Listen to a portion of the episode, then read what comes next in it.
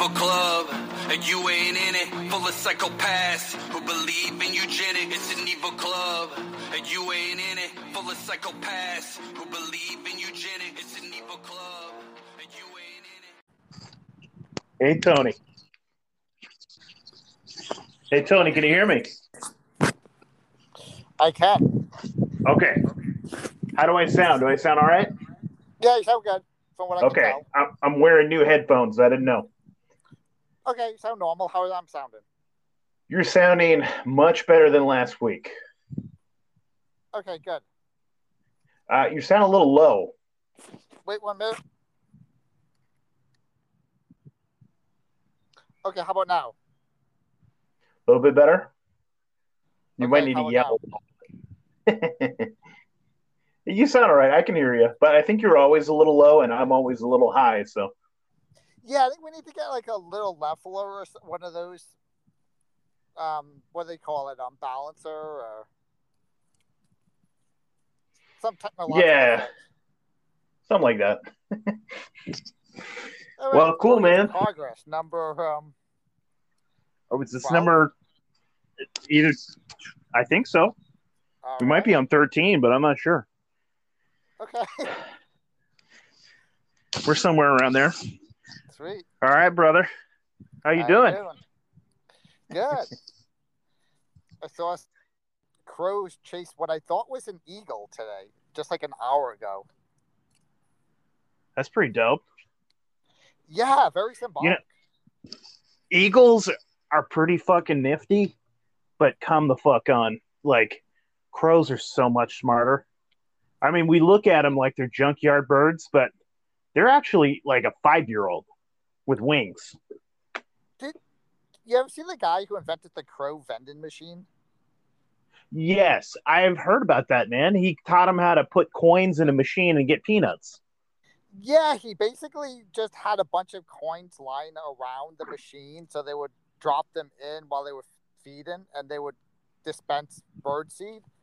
And he just put the coins further and further away until he removed the crow, the coins, and then he had minions, like just an army of minion crows, just going out and trying to like scavenge change.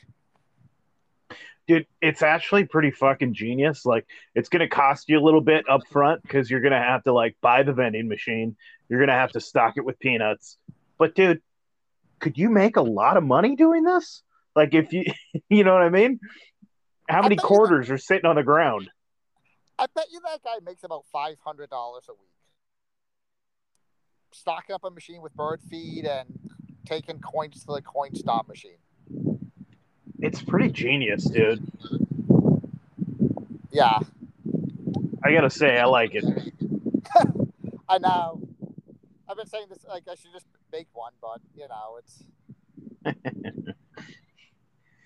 of ways. to uh I, I don't know if we ever talked about that or not. I I never know how many conversations I repeat because like I'm an I'm a dad now, and so I find myself repeating the same shit sometimes. So sorry, listeners. Like I mean, like the ten of you that are there, if you've It- heard me it- t- say this before. Yeah, it's impossible not to repeat conversations because you just kind of go to the same places. I try to come up with like original ideas, like even like not just for this, but just in general. But Yeah. yeah, like it's like did I talk to you about this or someone else? I remember conversations, but I don't remember who you had them with. Yeah. uh, but what I was going to say is uh, they did this in a college study. I don't remember what college this was at, but it was something to do with the crows and ravens. They were trying to study them. And so they were like measuring their wing uh, wingspan and different things. Yeah, And so the first time they did this, they had the students like catch them. I, I don't know how they caught them, like with nets or something. So they caught all these crows. They and then they took them to a lab, and they sat there and measured them, their wingspan, all that crap. And what ended up happening is all the kids that were in that class that participated in it started getting harassed by the crows like the crows would come and like like caw at them and circle them and like harass the shit out of them like when they were on lunch between classes and they'd follow them and do all kinds of crazy stuff because the crows remembered what students they were. They remembered their face. And so they were like, oh man, that's crazy. And so then they had like a Christmas break or like summer break. They were off for like a couple months and they came back. Those crows still fucking remembered him and still harassed them and did all this. So, anyways, after that, they started making them wear stupid masks. We like, because they, with uh, the students had to wear masks after so that the crows wouldn't remember them. Well, it's funny because yeah, the crows harass the people who are just scanning them for all of this information, but mm-hmm. we we get scanned for information all the time, and we don't seem to care. Yeah. So well, they don't. They're more nuanced about it. Like they don't throw us in a net, and well, I guess unless you're at the police station, I, you do get fucking chucked to the back of the car, and then they take all your photos and do your fingerprints and. Yeah, yeah, we we got the we got well, we got the internet, which is a little like the the stickiest of all the nets, really, but it's um the one that we kind of for sure. Yeah, but we're retarded and we jump in the net. Well, because we're like, oh, free porn. and so you're like, so all these cookies track you, and all the creepy shit you look at, you're like, oh, grandma's feet, you know, and all kinds of weird shit or whatever you're into.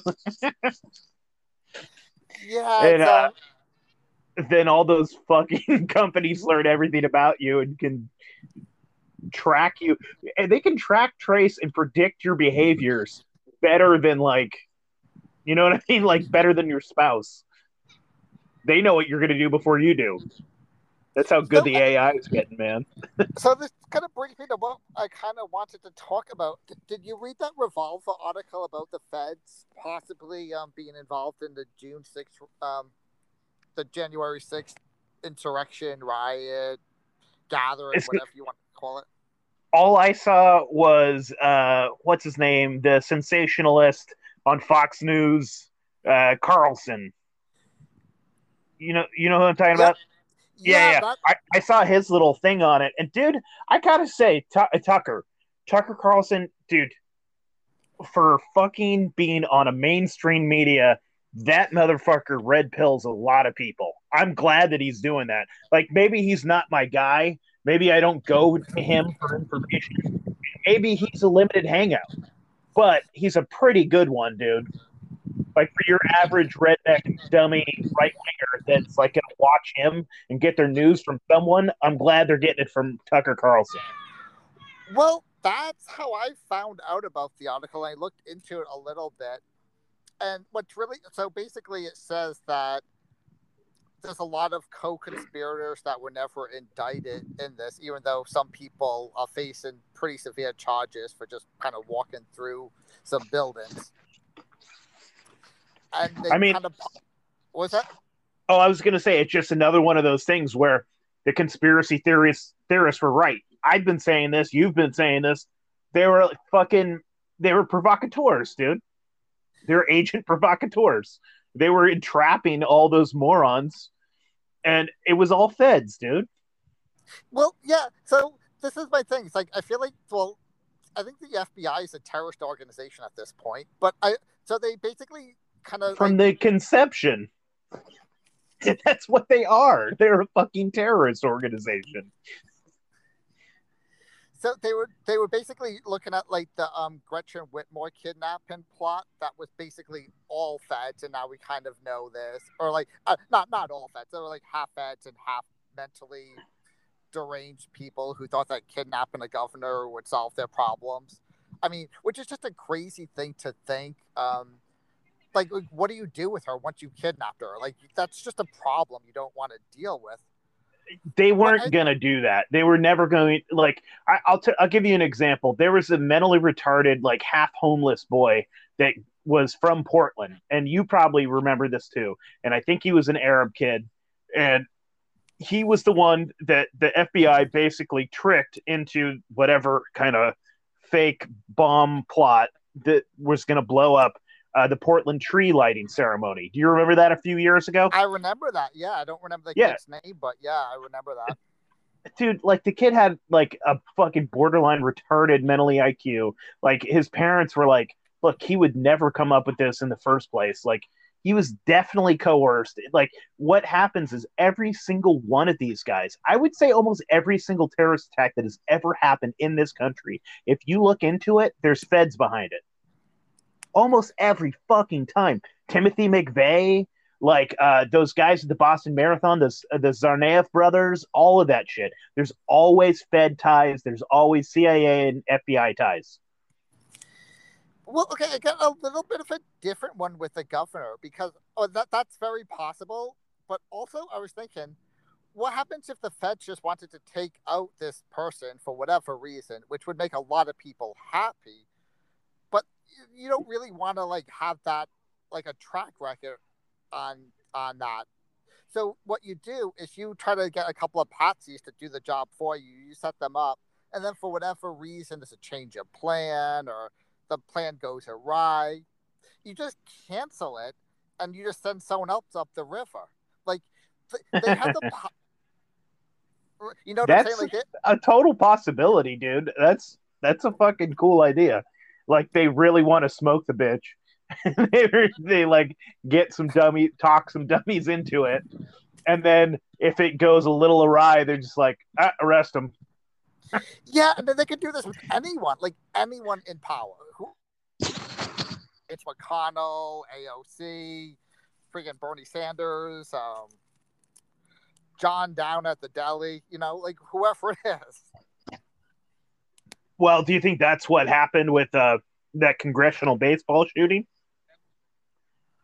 You know, I don't. Do you know, remember that? But like, yeah, like, they I, shot I Scalia, know, but... didn't they? They shot. They shot somebody. Somebody. I thought they. Yeah, they shot somebody and shot at a few people I thought it was Anthony Scalia they shot, or it, some, it has a name like that. Was that it's some Italian name that starts high on salvia for like a month straight? That guy? Yeah, there was like one dude who was just like he was on salvia for like like every day for like a month or so and I'm not sure it's that guy. This guy was an old guy and he said this is for healthcare. This is oh, for no, like no. he was specifically doing it because he thought the Republicans were going to take away Obamacare, so he was like, "I'm going to kill you," and shot at him. So, yeah, there's unfortunately way too many of these things to keep track of. Uh, yeah, I mean, I'm not going to discount that there are some actual nuts that commit violence, but I almost think that like those are inspired by, you know what I mean? Like we release too much information, and then these people just do like copycat attacks and. Yeah, I mean, I think the thing with like people who are in that frame of mind is that they're very suggestible in some way. Like that's why you're in that situation to begin with, is because you you you just kind of lost the ability or never gained the ability to come to control your own thoughts. So you're just in this perpetual state of misery. So even if it's not like feds kind of plotting against you to do something, you're still just getting saturated with media just filling you up with like these are the people that cause your problems and it's like no like like yeah like they're not good people for sure but like like okay like if they want to cut your benefits out well they're gonna do that but that doesn't that, that doesn't necessarily mean like your life is ruined like you go and try to take out a sit-in senator or whatever like that will ruin your life that's a that's a lot harder for bounce back from than like having to get a new job or something. I don't know what happened to that guy. Did he kill himself or is he in prison? I again, it's hard to keep track of these psychos. Um, I don't know, and it is like it's really hard to think that like it's one thing to kill someone for no reason, like that's horrible, but imagine setting someone up where you know that that person's going to spend the rest of their life in jail and you're still okay with that. Like that's a whole new level of like like if someone just kills someone and you ask them like why they did it, you're like, they're like the dog told me. You're like, okay, like you're a fucking nut job and you need to be locked away, but that's less creepy than just being like, oh, I could get some kind of career advancement if I just did this thing, and it would result in like someone just spending the rest of their life in jail. But you know, whatever. You're saying the feds that are setting it up? Yeah, like, like how evil do you have to be buddy, I mean, I think to be a Fed, I think they actually look for people with like probably sociopathic tendencies. They, I think they probably troll uh, like military. They troll. I, dude, I've heard friends that have been approached by like CIA and FBI and have been offered stuff and offered positions and things like that. Um, I don't know, man. It's it's weird, but I think that they look for specifically people without consciences and I think they probably start you off with little tests to see what you're capable of and what you're willing to do. You know, and then I think like once you start playing that game, then you know, yeah, I don't know. well, I think it's like any other gang, really. They they try to find the kids who are like leaning a little bit that way. Yeah, they got to jump you in, and then they give you a task. Go shoot that lady right there. Yeah, yeah. And then they also got some blackmail on you, so you have to like it's. Uh, it's just it's a shitty it's a shitty life. Don't do it, kids. Stay away from the FBI. Yep, stay but, away yeah, from gangs, and that means the police, the military, and the FBI as well. Yeah, so you, you ever, they're all gangs. Into, you ever look into how the FBI was started? Tell me about it. I, I mean, this is just like a brief. Like I just kind of looked into this a little bit, but I guess when William McKinley was shot by anarchist, like there was kind of like this kind of like fear, so they started the Bureau of Investigation under Teddy Roosevelt. It was headed by um, like someone who was like a Bonaparte, like it was like Napoleon's grandkids or something, which is just fucking crazy. So this is pre Hoover. This is pre Hoover, and then during okay. Prohibition, it kind of got switched over to Hoover, and it got switched over to the FBI. And I think one of their first jobs was to investigate like a prostitution house, which I just found funny, like like a Cocytus. Like I'm sure that was like of all the things to investigate, just like yeah, yeah, we got to check out this house of prostitution here.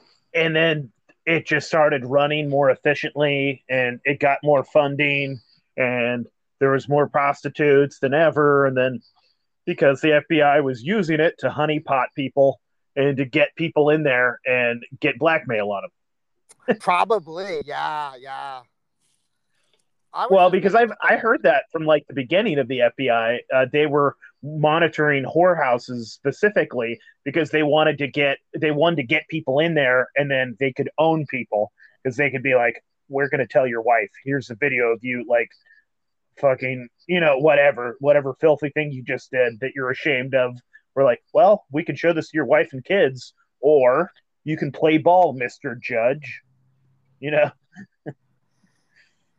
Ah, yeah. Well, that goes back to the free porn thing that you started off with. So yeah, that's all kind of ties around. Using our vice and our shame against us. Well, just let your free, if you just let your freak flag fly, then what can they hold on you? well, that's the interesting thing. Is like we're supposed to be in this age of um, whatever. Like we're supposed to not be in this edge era of shame anymore, but it's like for well, some I... things, not yeah. Things. Well, what I find fascinating is like what used to be, and I know that we've talked about this before, but like what used to be blackmailable is like it, and it just had to escalate you know like back in the day was you cheating on your wife with a prostitute and then maybe it's like gay sex and then maybe it's you know you got fucked by a horse or something i don't know and then now it's you know it just had to escalate and escalate and now it's you know you get this world leader in a room and there's a naked kid that's drugged up on the bed and he fucks it or something. You know what I mean? Like, and so that's what Jeffrey Epstein was. He was like a honeypot to, you know, to get corrupt people like Bill Clinton and Donald Trump and and morons like that, and then film them doing horrible things, and then you could control them. Yeah, it does kind of seem like like that's how a lot of our world is run, and it's like like there's no logic to it. Like the like the messages that we are constantly getting, they don't come from a place of like where it's like, oh, I can see the logic, I disagree with it, but I get it. it's just like every day there's like a new thing that we're supposed to swallow culturally. People are shameless. well, they're getting there, and I almost, dude, I keep seeing more and more and more and more and more and more things about like lowering the age of consent laws and or like so academically they'll talk about that like so so that gets the smart people. And then the stupid people they're having things like uh cuties flicks or like cuties on netflix and shit. And they're just trying to get i, I don't know man. It's like and then they're sexualizing kids like hardcore. And it's just fucking weird. And i i often wonder and again we've probably talked about this before too like how many of the elite know that there's videos of them pounding kids? And they're like we need to normalize this quick because if this shit gets out we're fucked. And they can always i think now because of technology and stuff they can say that was a deep fake. Yep that was definitely a deep fake. That wasn't me fucking the kid. But you know like but i don't know dude. Like i almost think that that has something to do with it I I can see that. I can definitely see that kind of like okay, like we all got this on us, so we're gonna get together and kind of normalize this and yeah, because like kid, I've been seeing more and more like the the kid stuff trying to be normalized, which it doesn't seem to be even like there's no real organic cultural pull for it, but it's still just kind of there. Like I, I get like being gay back in the day or something like people were and it's just like okay like like like i can see how that could organically move into a movement but like i saw one thing online where it's just like talking about like how to talk to like kids under 10 about kink and i'm just like like how is that a you thing? don't. It, it's really quick. You don't Yeah, like, God like, damn it. God damn it. yeah, it's just like the most bizarre. And I'm not like, I don't care what anyone's into. Like, I'm not even like, great. Like, do your thing. I mean, but. Like, well, see, I've seen a lot of movement too, which I'm thankful for. Like, I have friends in the LGBT community, and then I also have people that I talk to online. Um, and I talked to somebody online, and then I saw a video online all around the same thing where they're saying like either we need to keep kids out of the pride parade like kids can't come or the kink guys have to stay home. Like they're like basically like pride should be about happiness and rainbows and acceptance. We don't need to have leather daddies with their buttholes spread you know at you know at, at pride when there's like five year olds and so like I think me and my wife came up with an idea where like, can they have like from eight o'clock till like noon or two o'clock have a family friendly pride, you know, and then after two, then they can let their freak flag fly, and then you know you can take the kids home, and then like I don't know, let leather daddies and furries and all the fun stuff, you know, commence, but. It yeah, would be like, cool to have that separated. Yeah, I think that that's like a pretty easy thing to do that a lot of people do in their lives already with uh, like other things. Like it's like there are things in your life that you might not expose your kids to that aren't necessarily bad or nothing, but it's just like they're not ready for it. Well, of course, man. Do you say fuck in front of your two year old? You know what I mean? I like mean, you might stub your toe, but you know, like you you want them to have like a decent vocabulary before you start doing that. Like, you do let your child watch gratuitous violence on television? You know, like, I mean, some people again might, but probably shouldn't. You know, you kind of want to shelter your child and let them be kids for as long as possible. Let them enjoy enjoy some like semblance of innocence in this fucked up world. Right? I don't know also, also, just from the other perspective, I, I can't imagine it would be that much fun if you're just kind of getting your freak on and there's a bunch of kids running around. I mean, that just seems like it would. Um. I mean, unless that's what they're after, dude. Yeah, but I, I think that... not all of them. You know what I'm saying? But there's a few that. Yeah, I could definitely see a lot of guys, whatever, doing some weird stuff and just being like, I don't want like, like it's just awkward. Like I think that most normal people would find that to be. um I don't. I don't want to say normal because obviously the whole idea of it is not to be normal. But um, Well, like I said, that's what a few of my friends and a couple people that I've talked to online have said, where they're like, we need to keep that as far away from fucking kids as possible. And having an actual kid at a fucking, at like, uh, actually, specifically, this was a video that I saw. It was a drag queen explaining about like that little boy that was going to the strip club and dancing for men and men were throwing dollars at him and shit. The kid was like 10 or 11. You, you you've heard about that, right? yeah, yeah, it's Right? And it just god awful and he was like, "Look, he goes, "I'm sexy. That's what I'm here for." You know what I mean? Like uh what the uh what do you call them? I'm trying not to mess up drag queens. Like drag queens are inherently sexual. Like that's what you're doing. You're trying to be the sexiest lady you can be. You know, and like I'm not and like I'm not being a sexy lady and like a shirt up to my collarbones. Like I'm being a dirty little slut right now. You know, and like I'm you know what I'm saying? Like they're they're up there trying to be sexy. And he goes, This is not a place for a child. Please keep your kids out of here.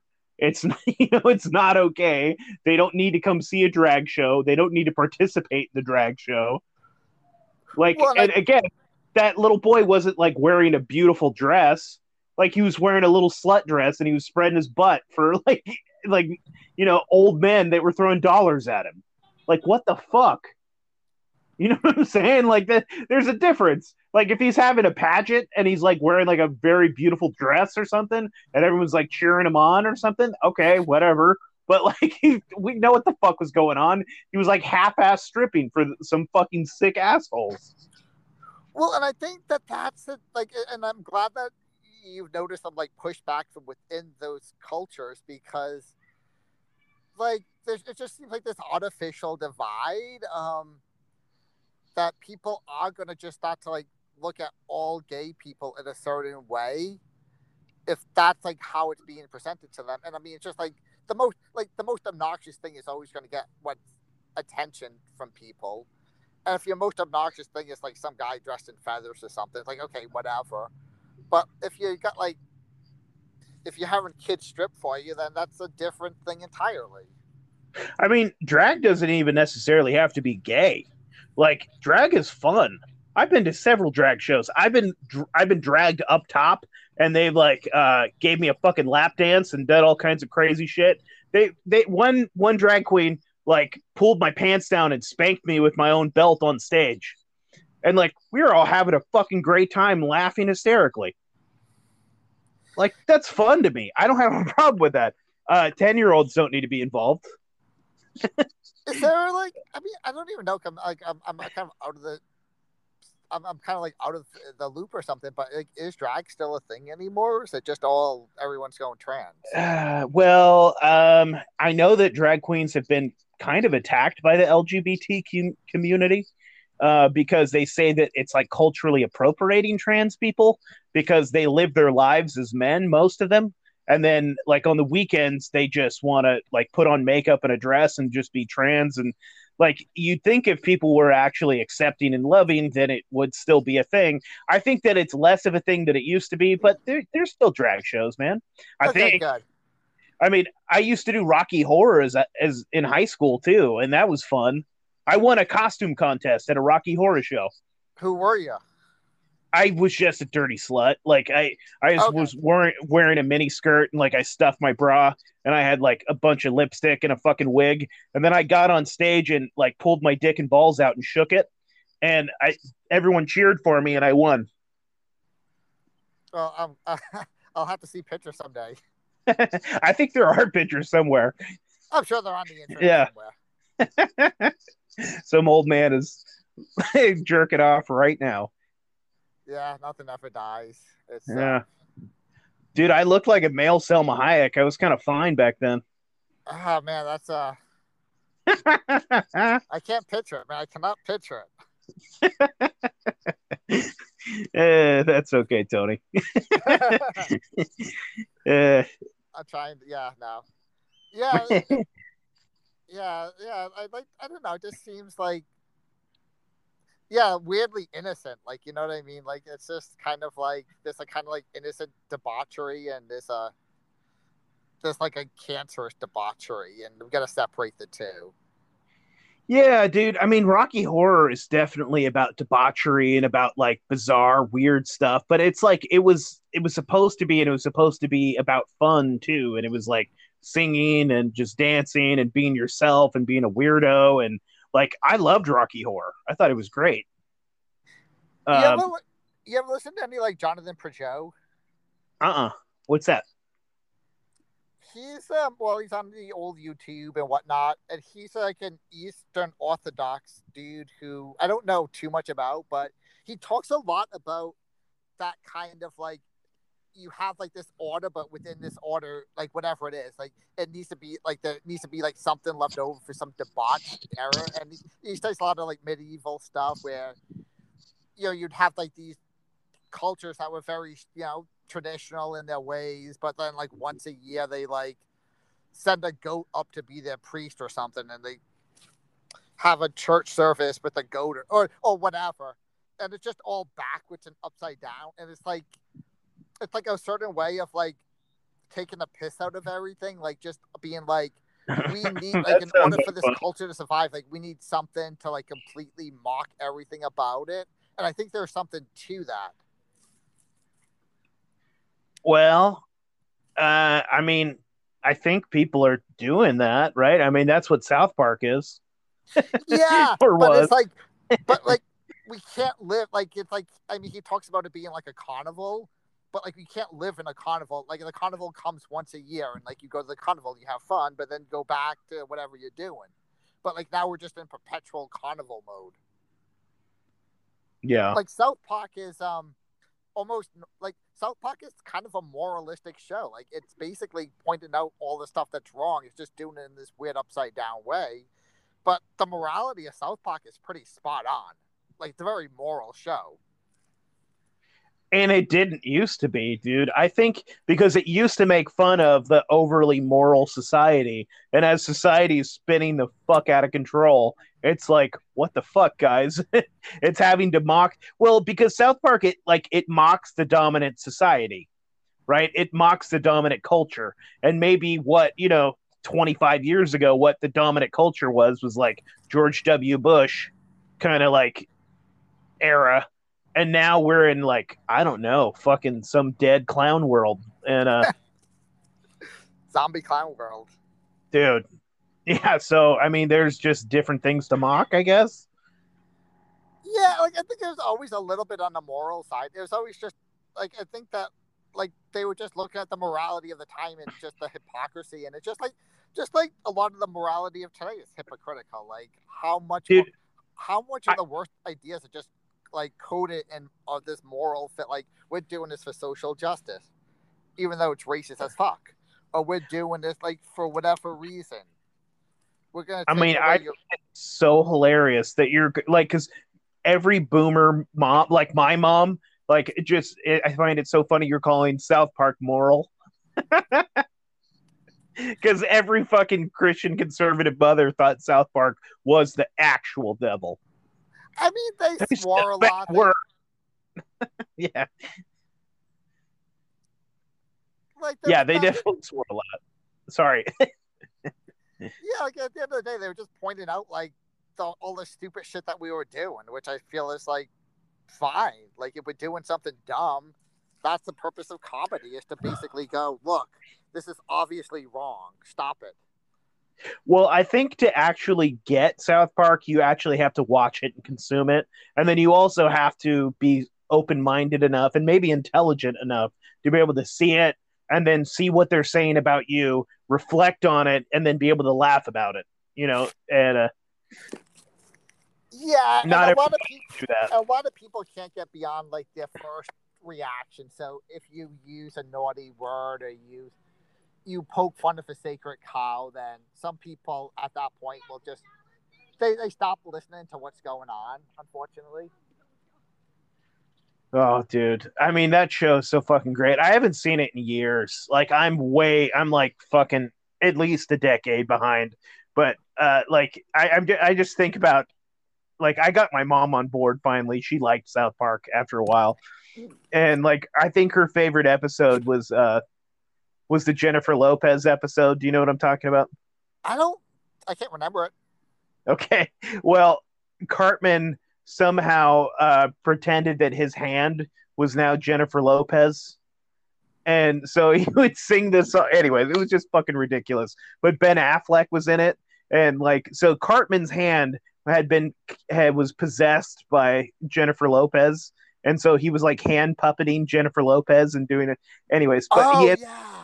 You remember that? And he like, Yeah. he had fucking uh, Ben Affleck. So he's sitting there giving Ben Affleck a hand job and like all kinds of god awful things. Like, dude, it was the funniest fucking show in the world. It's just, I haven't seen it in a while. I saw a little bit of like when I did PC Principal. Like I like I I haven't saw it for like uh, like five six years. I saw like an epi- oh, a season, and then I kind of went back to not seeing it.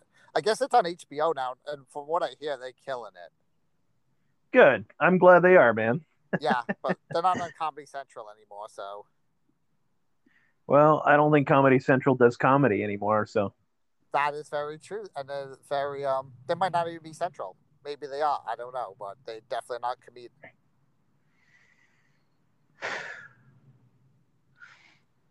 Well, you want to get into like Rona bullshit or what do you want to talk about, man? Sure, let's get to the Rona.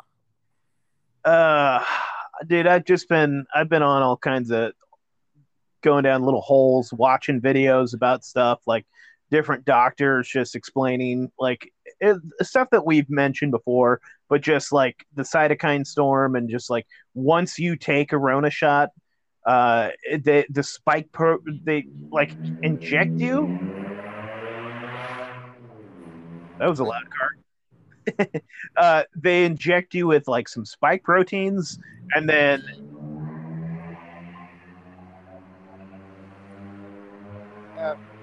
Wait, dude, sorry, dude. you know that guy's got the biggest penis. Well, He's no, gotta he doesn't have a muffler. He wasn't even driving fast. It's just a really fucking loud car. Uh, but anyways, it's just that they inject you with fucking these spike proteins that like I I'm not even smart enough to understand it, but I guess they're going everywhere. Like they're supposed to have stayed in your arm or something, but now they're like going all over your fucking body and then they can cause like prion disease in your brain, like basically mad cow disease. They can like they're causing blood clots all over your body and then it's also going to cause that cytokine storm reaction. Like the next time you encounter a wild coronavirus, your body's going to freak the fuck out and attack itself and get you extra sick and all kinds of that kind of shit. And then, and I mean, and then they talked even more about like shedding and how it's a very real thing. And especially after someone just gets vaccinated, I guess they shed more like because she was this was a doctor and she was explaining something about how if you uh, go into a cancer ward like a children's cancer ward um, before to 2020 or before all this bullshit if you had just got a vaccine they would tell you you can't go in there because those kids are extra sensitive right now they are immunocompromised and you are shedding live virus for uh, two weeks after your vaccine. And so she's saying that like uh, they took that down because they don't want people even thinking about that or talking about that. And so she's saying that like what it's extra dangerous for people actually to be around people after they got their COVID vaccine, but especially after the first couple weeks. Yeah, it makes sense. Like you would have that short period, like like a couple of weeks, like the right afterwards, be like a really intense period for the shed in. And Yeah. yeah, like yeah, I've heard that too, where like the the spike proteins are just kind of traveling throughout the body, and like the spike proteins are the harmful part of the coronavirus to begin with. So it's yeah, like, like, that's what they were saying that like this was a two-part attack basically. She was calling this like a bio weapon for sure. She was like and she was saying that like people that got the coronavirus are getting the spike protein but the people that are also getting the vaccine are getting the spike proteins as well and so this was like a two prong attack to get these like the point was to get these spike proteins in us yeah it's like it's it's hard to figure out like whether or not like this is intentional or this is just a colossal fuck up because everyone just wanted to make vaccine money or whatever it's, yeah, man, um, I really don't know. I mean, I see. I, I this is an aspect of it that I want to talk to you about because you and I have talked about this before too. I'm glad that we're talking about this now, um, because like as soon as you see it's now acceptable to talk about the lab leak theory, right?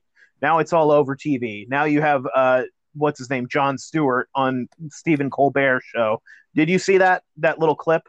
Yeah, it was actually hilarious. I will. Yeah, sure, but like when I so we can talk about what he said. He got there. Uh, he got up there and he said like it's the you know whatever. It's the novel coronavirus lab.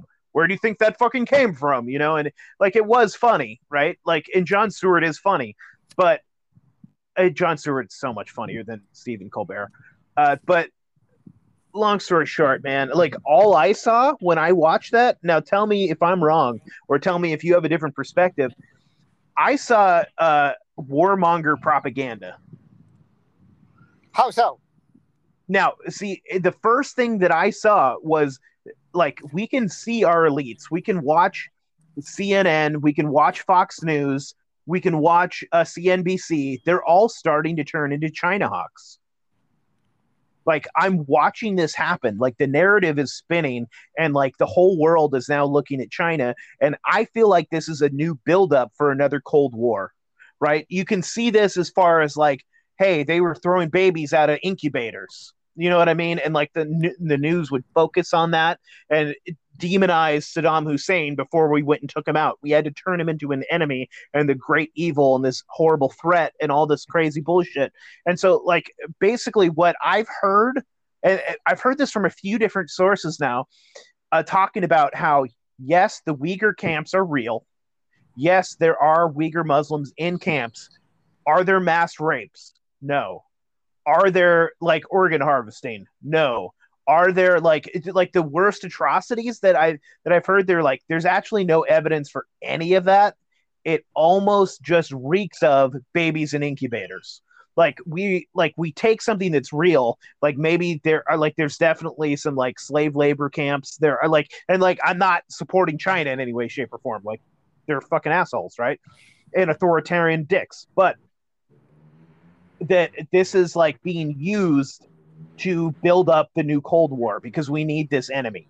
Like, because who the fuck is who could be our enemy? Like, nobody takes Russia seriously because they're fucking sad little weirdos in the north. And then, like, the Middle East has basically been decimated. What what do you have left? And so, like, we need a reason for the military industrial complex, and we need a reason for like giant buildup. We need a reason to like put giant guns and lasers on fucking satellites and build up our new space force. Like, and all of this is, anyways, that's exactly what I thought. The second I watched that, I watched, uh, what's his name, and I was like, yep, this is war propaganda. Well, what I thought was like, number, I couldn't figure out like why Jon Stewart was on the show, which was odd. And then he goes on this riff, and that's like basically the whole thing was him explaining this narrative to people who would be against this if if anyone else exactly. Now if Jon Stewart screwed this up and people booed him or whatever then it wouldn't really matter to Jon Stewart because he's out of the game. And he's he's fucking skilled as fuck about selling a narrative. So they basically presented him to change this narrative that was happening in real time obviously yes. the networks knew about it. They were trying to make it edgy, but you can tell like, the back and forth. Stephen Colbert's like reaction, his fake like shock like oh and shit. You know what I mean? Like when he said Well, it, like not it was only that, but he fuck. leads them into certain jokes. And that would Yeah. have been like, if they did this 10, 15 years ago when they were working together, I'd be like, okay, maybe they could riff off of each other. But they're not. They're not riffing off of each other at this point. They're not. Um, Stephen Colbert is not. He's not a like. He's pretty wooden in delivery. Like he's not a very like smooth person. Like he's he never was. Jon Stewart probably a little bit better, but he's not like he does stand up and he did the Daily Show, so he's not like he's not doing like improv with people. So the idea that they could riff and sell this narrative so good, like it was definitely scripted. So I was, I was trying to figure out like, well, what is this about? Because it does seem to be like, well, a number one, like this is obvious. Like as soon as you found out there was a viral lab in Wuhan, you had to be at least a little suspicious. Like, like wait a minute, wait a minute, like there's a lab that just works on viruses and a place that a virus that's very like suspicious. Yeah, no, and a hundred percent, man. But you just weren't allowed to say it because Donald Trump was saying it. So So in that way, Donald Trump was saying it, and he got his whole base on board. You know what I mean? The right wing has been, oh, it was the goddamn China, it's the Wuhan flu, Kung Fu flu. You know what I mean? And the, they've been saying it forever, and they're already like prone to be China hawks. Well, how are you going to get the left on board now? Because you're going to need a unified front. well, see, that's the weird part for me is like why, like, why, like, if they wanted to go to war with China, why weren't they like pumping this a year ago? So, like, and it Donald I, Trump. I definitely feel like there's probably some war, like, like I'm afraid of going to war. I don't want to go to war with China. That seems like a terrible idea. No, I think that we would lose very badly too. I mean, they've they've they've done like the war games, dude, and I'm pretty sure like every single scenario that they put us through, we lost and lost bad. Well, okay, Um, here's another situation. Do you think that the Warhawks want us to go to war with China? Do you want? Do you think that they want us to win? Well, here's the thing. Okay, so there's two things. One, I'm not 100% sure they want us in a hot war, anyways. Like, I think that this is a buildup for a Cold War, like we had Okay. with Russia, right? So, like, we would, they're the boogeyman. We equally, like, show all the time, like, we have to walk around like we hate each other and we have to be fighting. And so, and then we have them as our enemy to point at as the bad guy. Because, like, I could tell you about that classic, uh, who was, anyways, that, that classic line whoever the American like uh, ambassador was saying to whoever the last uh, USSR prime minister or whatever the fuck he was, him saying like, uh, he's like, "What do you do when the devil dies?" Like he was saying like to America, he goes because he was trying to tell him like the USSR is about to fall. Like I don't know what to tell you guys. Like we're like we're done here. And I don't know how you're going to keep this going because you remember after the Cold War ended, like there was a lot of people that wanted to see the CIA dismantled. They wanted to see the military like like way fucking taken apart. You know, they were like, we don't need to do this anymore. But anyway, so that that's one that's one possibility that this is just about a Cold War. But what you said also is could very much be the case because I had heard uh, this was like ten years ago. I had heard like people whispering and saying things like, look, America's time in the sun is just about over. Uh, the people that really know what's going on, China is going to be the new world superpower. Just watch. He goes, uh, all this money is going to start going towards them. You're going to see, like, uh, anyways, long story short, I think the people that are like really in charge of the world, or like the big power players, or what you could call globalists, or whatever the fuck you want to call them, they don't really care who's in charge. They just want to be in, tr- you know what I mean? Because they can they can still float on top, no matter who's in charge. Yeah, Right, yeah, they're so- very nimble. Yeah. And so I don't think they give a fuck if America crashes and burns. And then we can go back to uh, because I think we talked about that on here too. That that military war uh, that that like uh, that war magazine, whatever that said that America was going to deplete uh, its population by 85% by 2025. You remember that? We talked about that. Like, yeah, the United States is going to be, yeah, we're going to have like 15% of our population left here. And that was going to be due to a, a, like a grip of reasons. But one was going to be just like political and economic collapse. And like people are just going to like get the fuck out of here. But then probably it's going to be a lot of people that took the vaccine. I don't yeah, know. I mean, it's I, I mean, like, I feel like that's kind of like a little bit. I can't quite go that far because I just feel like no one could predict what would happen if we reduced our population that much. Like, I don't think you can make these types of plans that, like, that long term. Where you're like, well, what would this happen if you had like eighty five percent of the population die off or move? Like, that's just like no one knows. That's just well, dude.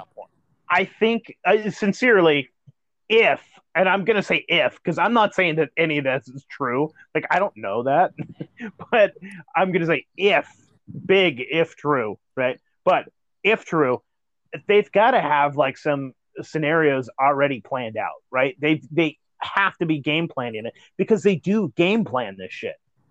Oh yeah, they game plan this shit like fucking crazy. They have to have like a million things going on. And, and then the other thing that I was going to say is, and now I forgot. It's okay. You go for it for a minute. well, yeah, I think they definitely game plan for a lot of that. I don't think that, like, I think that, like, if you were say, like, oh, what there's a ten percent increase or decrease in population, they could have a pretty good idea. I feel like as the numbers get more higher, then it's um, harder to tell exactly like what would actually happen. But I think that there is something about like just trying to create a Cold War situation. It funds the CIA, it funds our military. We get to basically just produce a bunch of stuff. Um, hey, we, we need an FBI to you know keep track of domestic terrorists, right? Like that's what we're trying to do with um, white supremacy now or something like that. We're trying to turn that into a boogeyman, just like just like we tried to turn terrorists into a boogeyman twenty years ago, just like we were trying to turn like drug dealers into a terrorist like forty years ago. Like we just need this boogeyman of just like, how we're turning libertarians into terrorists today. yeah, yeah, clearly, clearly we're the terrorists. the ones that just want to be left alone. We just want to smoke weed, shoot guns, and be left alone. That's all we want. Just Leave us the fuck al- alone. Just left alone. That's it. Like, yeah. So clearly, we're the terrorists. We want to like, but it, in some ways, like we are the greatest threat because we're saying, like, your government is illegitimate. It doesn't. You don't need to. You should not. Your authority is fake. Yeah. You're a liar. You're a violent psychopath. We want nothing to do with you. We want to walk away. We do not acknowledge your authority. You have no authority over us besides you pointing a gun. We yeah. will not comply. Go fuck yourself. Yeah. That's what we're saying. And so they don't like it, clearly. they want us to lick their fucking boots and wave their flag. And I want to say, suck my dick and eat my ass. Well, yeah, the difference of opinion, and you're the terrorist, and you should, like, you know. uh, American jihad. well, this is the funny part. Like, just going back to the FBI thing, if like how much bullshit, like how many fucking times are they just riling people up, taking people who are just, for whatever reason, just pissed off about something and going, well, it's this guy's fault right there, and they concoct some elaborate plan, like like I don't know what it would even like. Imagine plotting to kill, kidnap a governor. Like, just like all the logistics of that. Like, I, I couldn't do that. And uh, back to what you said, you're like, okay, now we got her. Now what? Yeah, exactly. What's your plan? Well, well I guess we got to feed her. Do you like Arby's or do you like McDonald's? I mean, you know, like, what are you going to do? I, I've I've got a bucket for you to shit in the back end. Okay, just shut up and be good. like, what are you gonna do? and I am sure, like ninety nine percent of Antifa has basically been organized by the feds as well. Oh, a like... hundred fucking percent of them. they at least have they're hundred percent of them are infiltrated. First of all, second of all, most of them, most of them, their leadership is definitely FBI. Oh yeah, like they're just recruiting like crazy street people at this point. Like that's that's what you notice when you see it. It's just like, oh, like oh, you're just like a bunch of meth heads who decided to like show up for racial justice or whatever. Like you don't care about this stuff. No, you just want to throw rocks and yell. But they're feeding you, and you like that. Yeah, and you want to scream and hit someone with a brick and act like you are part of a cause and now you're part of a family you're part of a team you know what you're a warrior you're a soldier I don't justice the, I don't even think the people on the ground who are doing the violence give a shit about. Like, I think that they don't even give a shit about that. Like, and I think they'll. some of them I, i've got some friends that are in uh, what they would call book club they they don't use that word. They're like yeah you know whatever they want to fucking say. Like i'm part of this uh they're like i'm part of this like i'm in the i'm in this country club. Or they'll just like come up with like whatever. But so i've got some country club folks that um I- they are true believers. And so you're always going to get the true believers. And those sometimes maybe are the scariest people because they've drunk the fucking kool-aid Well, and to be fair, like we do a really good job of indoctrinating kids in our school system. So it's um, I get it. Like if you if you're raised here, especially here in the Northwest, where you do not get exposed to any other potential perspective of why things are the way they are. Like you're just so I like it's so cult like. Like it's hard to even imagine if you're from another area to like how ideological pure this area is.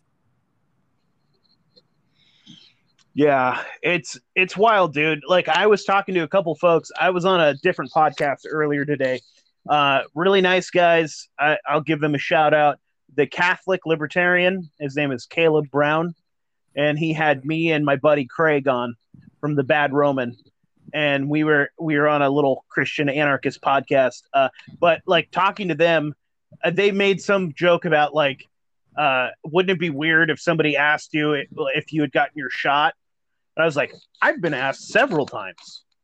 you know what I mean? I'm like, like we live in a fucking different world because like one of them, I think, I think Craig's in Kentucky or Tennessee or some shit, and then the other guy's on the East Coast, but like I don't know, I don't think he's like in New York or anything like that. Like, uh, like we live, I, is he in, I don't know where the fuck he's from, but anyways, we live in a fucking hardcore like. I don't want to say a communist bubble, but kinda. Yeah, yeah, I'm saying I'm saying communist bubble. yeah, that's an apt word. We were called what? What the fuck was? What were we called under Donald Trump? We were under anarchist occupation in Portland or some shit. Do you remember that? We were an anarchist. Uh, Yeah. I don't remember what that was, but I was like, I wish it was that cool. I wish Portland was actually owned by anarchists. Yeah, it's kind of the opposite. Um, yeah, I was asked yesterday, not yesterday, the day before, but I was trying to get a beer and I just wanted to taste it. And they asked me if I was vaccinated. I was just like, I was just taken back. I didn't even know what to say. I- uh, like, were you at a bar and you were asking for a sample, or were you asking to taste someone else's beer? No, no, I was I was at a restaurant trying to get like a sandwich, and I just wanted a sample. So I Yeah. and it, it would have been fine if they asked me to sip it outside or something. Like I would have played that stupid game. But just to be like, what I should have done is I should have asked them if they had herpes. But If they had what? Think of that time. Oh, herpes. Oh, or whatever, syphilis. Yeah, A, you know, like okay, now that we're dispensing medical information, yeah, yeah, yeah. That's But- fucked up. Uh, So, what did you say to him? oh, I laughed I Oh, you I just left? Well, no, no. Like basically, so I, I asked him if I could just have a a sample outside, and they were like kind of begrudgingly said yes. And I went outside to sample it, and I just thought about it for a second. I'm like, why am I like I don't want your food? Yeah, why would I give you money? Go fuck yourself. Yeah, I no, that, I mean, I would, I would have been like, yes, I've had one of every kind. I've tried the Moderna. I've tried the, you know what I mean. I've even had the AstraZeneca, spicy. you know, like, I, I don't know. I mean, I'd have fun with it and fuck with them, but uh, yeah, I wasn't expecting it though, so it's just like it's hard like to think about that stuff. Like it was just jarring, but then it worked out, man. I went to this like little um, Mediterranean um, falafel place. I got a falafel. The guy was just like no mask. The guy's just cooking food, naked face. It was awesome. We had a conversation. Well, hey, why don't you shout out that restaurant and we can just say fuck them? Who Yeah. was it? Um, the good restaurant. No, yeah, the good restaurant and the bad restaurant. Um, I'll say the good restaurant was Gates of Ishtar, man. Great falafel. I won't even say the bad. I don't even want to give them. Fuck them. okay, that's fair enough. Some Uh, overpriced hipster place, but Yeah, it's taste of Ishtar, Gate. gate of Ishtar. Okay, Yeah. cool, man. Yeah, I mean, we got to shout out the good places. No, definitely. I think that that's how we stay through the all of this. Friendly people that yeah. Dude i've been seeing more and more and more people like i went to costco and uh like my checker didn't have a mask on. Now i know what that means. I know what that means. Obviously they're fucking vaccinated. They're not just letting people not have masks on but yeah that's interesting huh it's going to start being like i was joking around with them it's going to start being like a conservative or trumpy thing to start wearing a mask just a virtue signal that you're not vaccinated I hope not. I'm, st- I'm done with the whole like. At least I want to have a conversation before I know someone's politics. well at some point you're going to see like you remember how it used to be if you were like in a sea of people and you saw another unmasked person you'd be like oh friend friend you know it's going to be the opposite now because like i'm pretty sure when they're rolling out this vax passport we're going to be the assholes that have to have masks on 24 hours a day and or we can't leave our house and it's going to turn all fucking stupid and now we're Yeah, going to see another asshole with a mask yeah and we're going to see another asshole with a mask on we're gonna be like friend We're not gonna have Uh. windows. They don't want us to have like any kind of act. They're gonna have to board up our windows. Well fuck them. I'm going to have tinfoil on them anyway so they can't 5g my thoughts. Yeah. I've been thinking about going back to a dumb phone and trying to figure out like how that would actually work because just being proactive with it. dude I, you're think- smart. I make too much money with my phone. Well- I, I have like side hustles that i do and i don't know how i do it without my phone Yeah, yeah. I mean, it's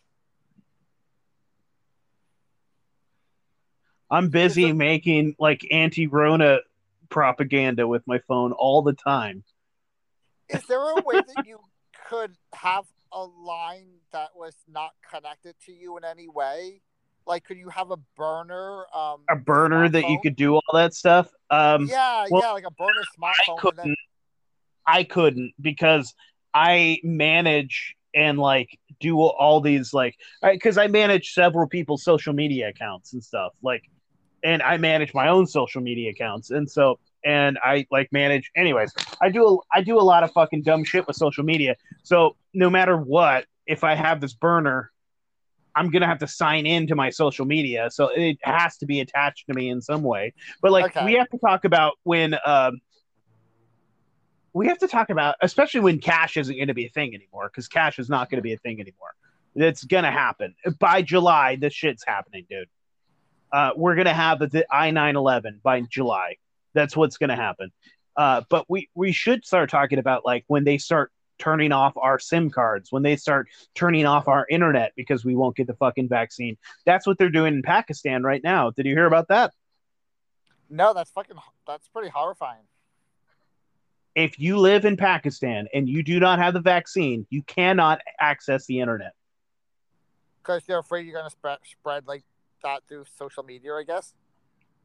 I, I don't know. Maybe you're contagious You're going to give somebody the Rona on Facebook. I don't Oh know what their excuse is. God. They're just strong. They're just strong arming people. They're like, "Fuck you! You can't get on the internet. You're fucked unless you get the vaccine. Then you're fine. Then we'll welcome you back into the fold. Then you're one of Man, us. po- One of us. One of us. Yeah, exactly. One of us, man. Power is the most addictive fucking thing in the world. Like you are just witnessing right now. People just just acting like junkies. Well, Like- dude, exactly what we said about the net. They're like, get in the fucking net. If you don't, you know what I'm saying? To get your vaccine, get in the fucking net. I mean, 10, 15 years ago, you could disagree with anyone. People people generally weren't that radical in their political beliefs, but you could be radical as long as like you were doing it in a Laura Biden way or at least um, But like, also, people looked at you like you were the strange fucking asshole that you were. Like, if you were really radical about something, let's say you're really radical about social justice or something, you were looked at as a fringe weirdo. And it was Yeah. okay, you know what I mean? But like, but now, if you're trying to be normal and you're just trying to be like, dude, I work nine to five, I've got a kid, I'm just trying to buy some food, just trying, you know, I'm just trying to live. Like, you're a fucking You're piece of shit. You're a fucking yeah, basically. And you're like, they like they want to radicalize you. You have to pick a side. Pick a side. Well, also, people just assume that you weren't racist, that you really weren't like you didn't hate women, that you weren't like, like, like there's just kind of this assumption until proven otherwise that you weren't just this horrible person. Well, dude, just been something that we don't have anymore. it was like it was a proven the most obvious things, like how many times Yeah. do you have to think rape is wrong. every second of every day. You rapist. That's not enough. uh, no, it's like uh, I forgot what I was gonna say. It's all good, uh, but it's just it's wild to me, dude. It's it's just it's it's compulsion, dude, and it's like they make you they want to radicalize you. They want you to pick a side because then you well if you have picked a side then they can control what your side says and what your side thinks you know it's more of a of a control mechanism. Because if you've chosen the side of social justice and critical race theory and i'm a socialist and i'm a warrior for whatever for then all they have to do is then change the script like they do every 10 minutes and then you are you're bought sold and paid for. You would never dare question your side because if you do then you're fucking dog meat well, that was the Jon Stewart thing where he was saying this thing and getting an applause for, it, and he was doing it in a really humorous way. he Well- was but that was the change of the script Yeah, like That's okay, what it was. It was a script change. And they have to do that. They had to do that on live television. They had to do it on this big uh, open platform to change the narrative because for the longest time, if you said this was a lab leak theory, that was because you were fucking racist against Asian people, Yeah, right? And so they had to change the narrative. So you had to have Jon Stewart. He has cachet. He has trust. He is uh, he's been there. You know him. You know his face, you know his name, you know his voice, you know his cadence, you know his beliefs. That's Jon Stewart. And he's How on Steve money do you think Stephen Colbert. back for that performance. A lot. He got a lot. A lot. Because he's good. yeah, And he sold it. He was fantastic. And he even made us laugh because he was funny. But I saw I, you and I have the fucking sunglasses and we saw right fucking through it. We're like, Well, this is some I- I- bullshit. yeah, I mean, this is what people have been saying. Like, how many people got their lives ru- not? I don't want to say like their lives ruined, but like how many people lost their jobs, were fired, Like, for saying that, for saying exactly what he said just before it was acceptable to talk about. which was exactly what he said it. Yeah. It was it, it was unacceptable to say it until the second he said it. As he was saying it, it just became acceptable. And then it was the narrative. And then of course, of course, we've always known that. You know what? I, th- yeah, of course. I mean, we've always kind of thought that, but like we, you know, it just wasn't. You just didn't talk about that because you know Donald Trump said it, and it was probably racist to say that. So, Oh, that's but Jon favorite. Stewart said on Stephen Colbert last night. Did you see Stephen Colbert last night? My favorite. How was I? Uh, uh, sorry, I lost my train of thought.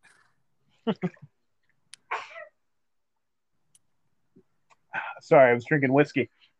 Um, so I'm going to go back to people getting vaccinated real quick. Sure. The lady that I was listening to, that doctor was saying that she knows and she's been talking to uppity ups or whatever. And I see, there's no way for me to ever confirm any of this shit. So I can't tell you that this is true. I don't even know the lady's name. If you gave me a second, I could look her up real fast. Then I could give you a name. But this lady, uh, she was just on what's the name? Uh, Greg Carlwood show. You know who I'm talking about? Uh, Greg Carlwood's the fucking man, dude. Uh, the higher side chats. Okay, no, This- I don't know. who- Oh, dude, you're missing out. It, his show's fucking phenomenal. It's maybe the greatest. Anyways, this doctor lady um, was talking about that she specifically has some insider knowledge that 20% of the vaccines that they're giving out are placebo, are just saline. Really?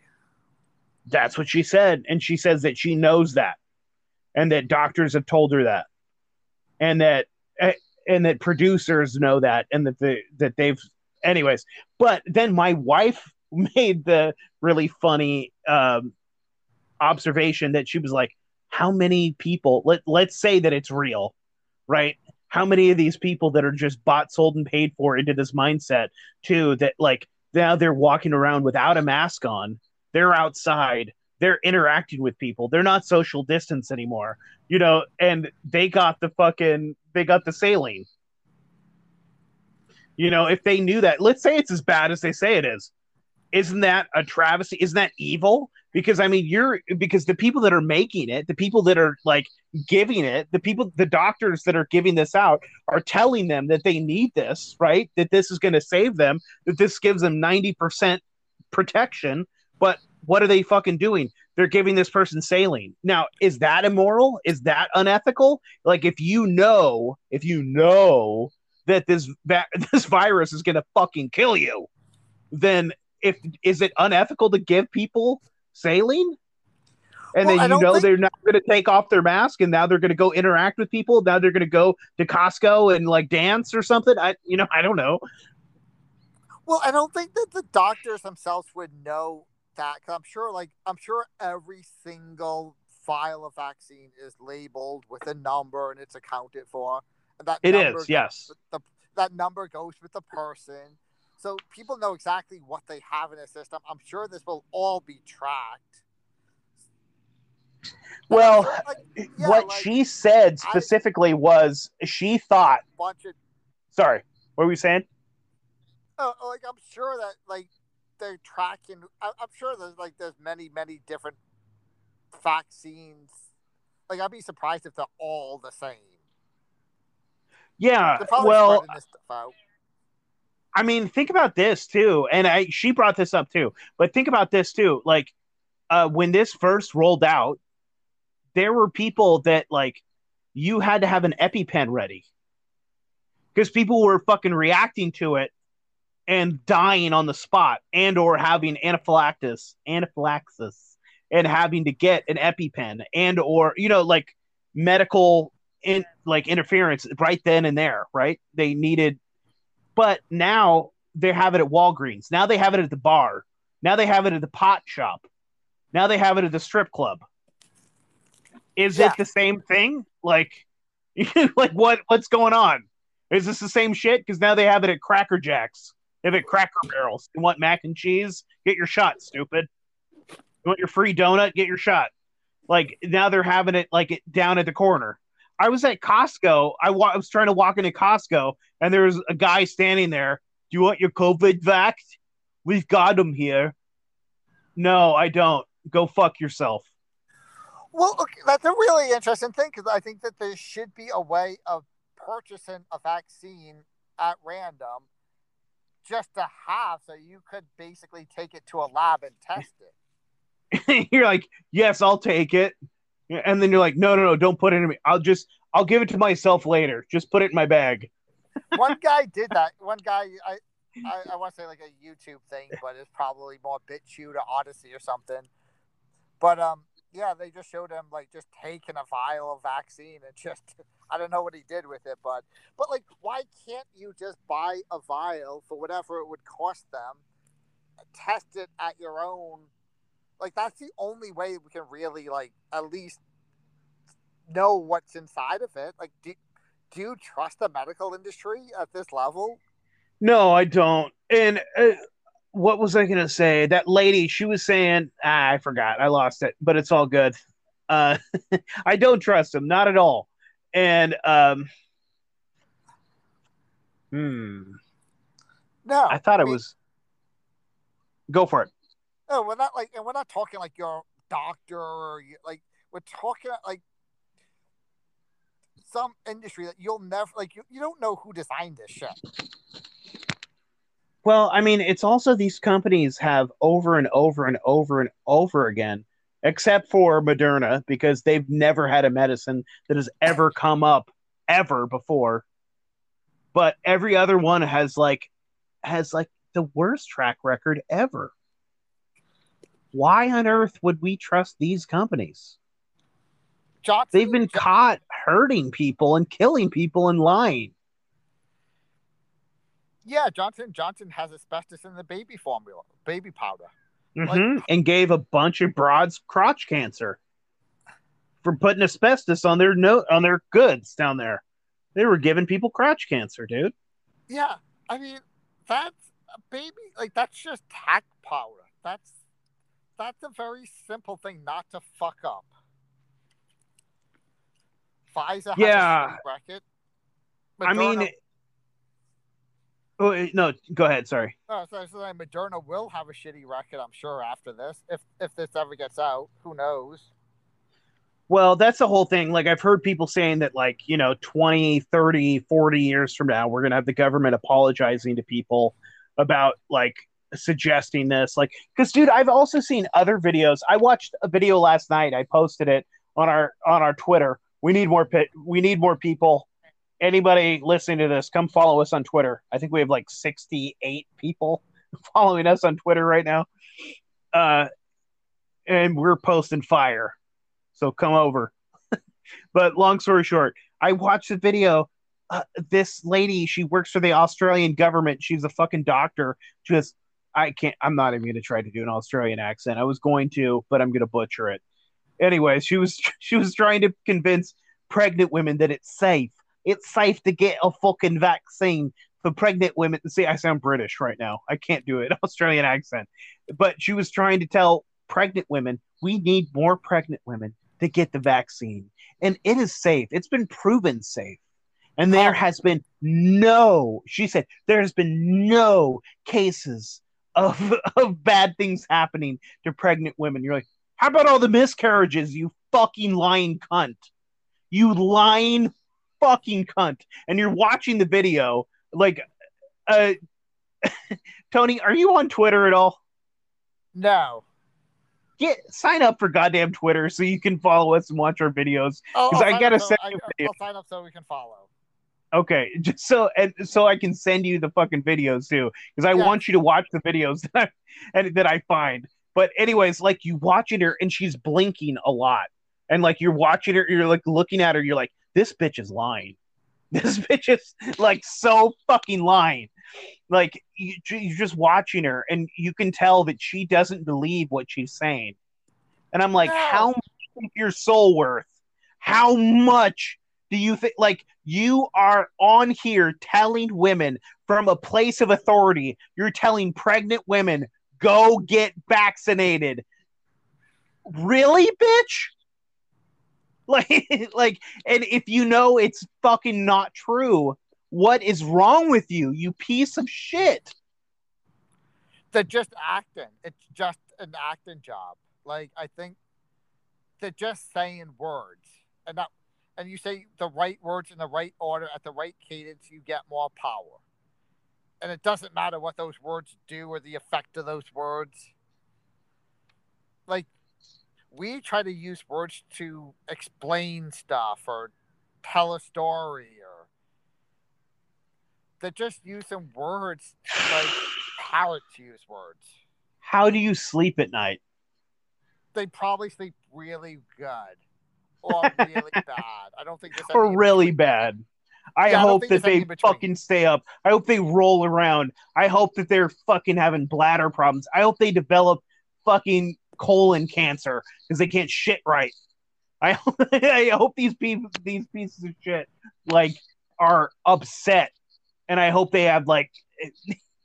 I want them to fucking die painfully for lying to people, for Yeah, selling them bullshit. Like, okay, whatever you want to say about me and Tony, right here, right now, I might be telling you something that's not true, but I'm telling you the truth. What that means is I'm not lying to you. I'm not going to tell you that this is true when I don't know.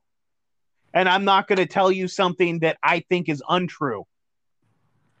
I, I mean, that- unless I'm posing a question, right? Like if we're like saying, hey, maybe possibility this, yeah, but I'm not, you know what I mean? I'm not it fucking giving you. It should be clear Yeah.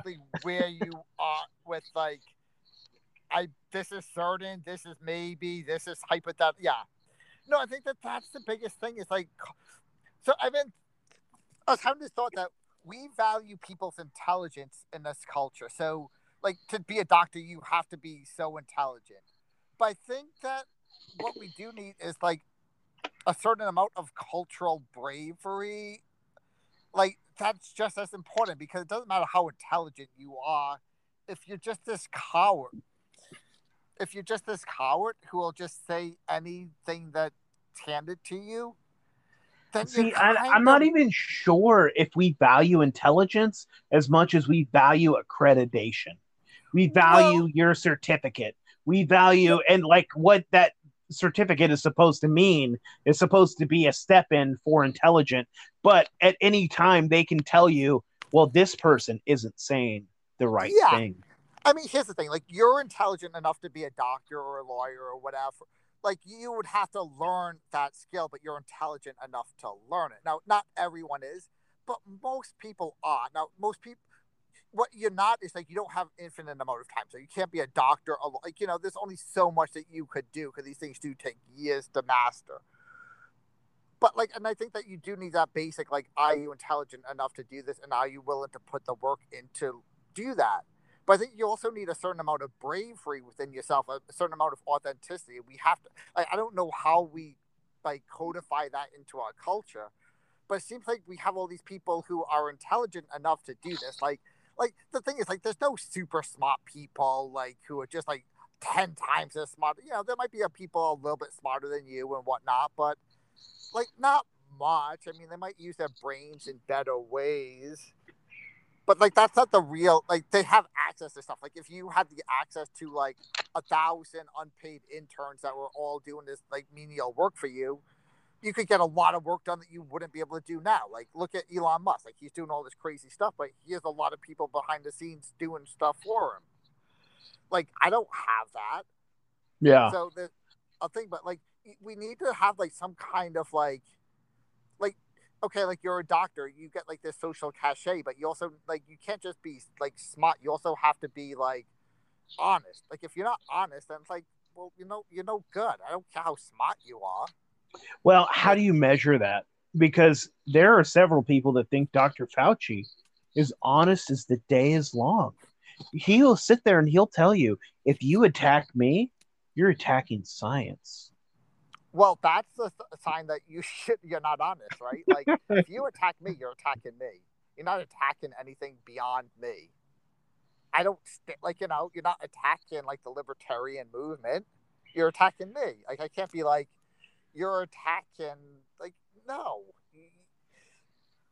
So it's like and uh, it's like the idea like this guy is synonymous with science. Like like he's he's the God Emperor, right? Like the idea like well, God is up in the sky somewhere, and you can't possibly ascertain him. And I'm the closest manifestation that we can, that you stupid mortals can see. Like that is a very dangerous like thing to believe, and I think that he probably does believe that at some level. Like he probably has a very swollen head at this point, because like like I, okay, like I wonder whether or not like he's like did he start off this way or did we just give him so much blind obedience that he just became this like cult leader because we needed a cult leader like we like well that goes like, back to edward bernays too right he was he was the guy he had yeah. the title. He was the head of this and he was the head of that. And he got up there and he had the you know he had the credentials and his name was dr fauci. And he got on television and he was standing next to the president. He was standing next to the heads of whatever. And he was sitting there and talking. And so there is a cachet to that. And people believed him. Yeah people talk about the left being a cult without a leader like they talk about i've heard it mentioned many times i'm, assuming you have too at some level where characteristics of a cult. They just don't have a consistent leader. And it's like, did he just like did he just fall accidentally into that role? Or did he manage was he just always this egotistical I mean he had to have some ego to begin with to get his position. But did he just like go off the rails with power in the last year or so because of all the adoration that people have been giving him? I think I think a lot of it was it was his time to shine. Yeah. I think that he got he was there, he was the person put in place. He lied about the 90s, he in the 80s and 90s. He lied for the right people.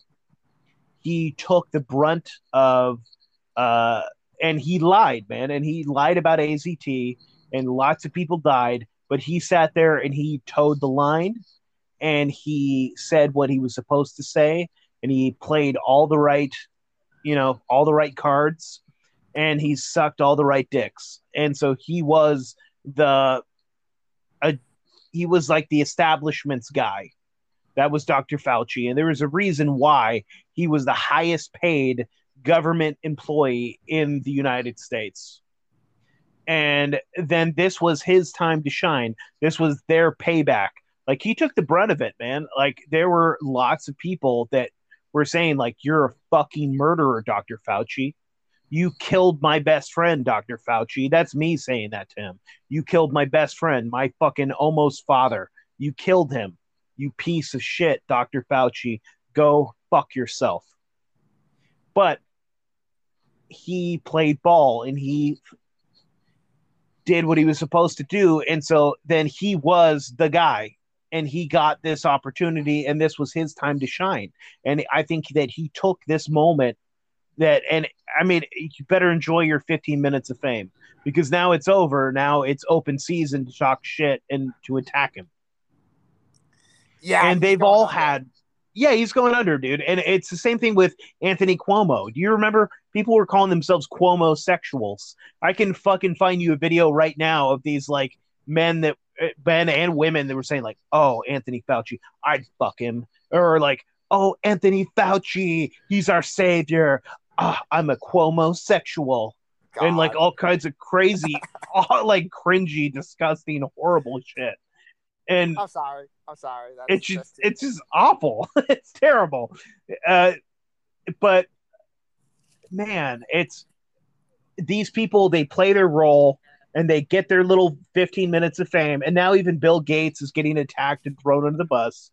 And dude, I, I've even heard left people on the left attacking Bill Gates now, just openly attacking Bill Gates. That was not okay to do. Like, and I've, it's only been like the last two weeks, three weeks that you can do that now, where you could not do that before It was not much- okay. Yeah, it feels like the left politically is a lot of just it's like the political version of borderline personality. We either love you unconditionally, you're the greatest person ever, or fuck you, you're the devil. There's nothing in between. There's no like I mean, it very much reminds me of like that classic photo that I showed my wife of Joseph Stalin while he's sitting there and he's got his three friends with him. And then one of them falls out of political fla- favor. And so they Photoshop one of them out. And then it's Joseph Stalin with two of his friends, then with one of his friends, and then without any.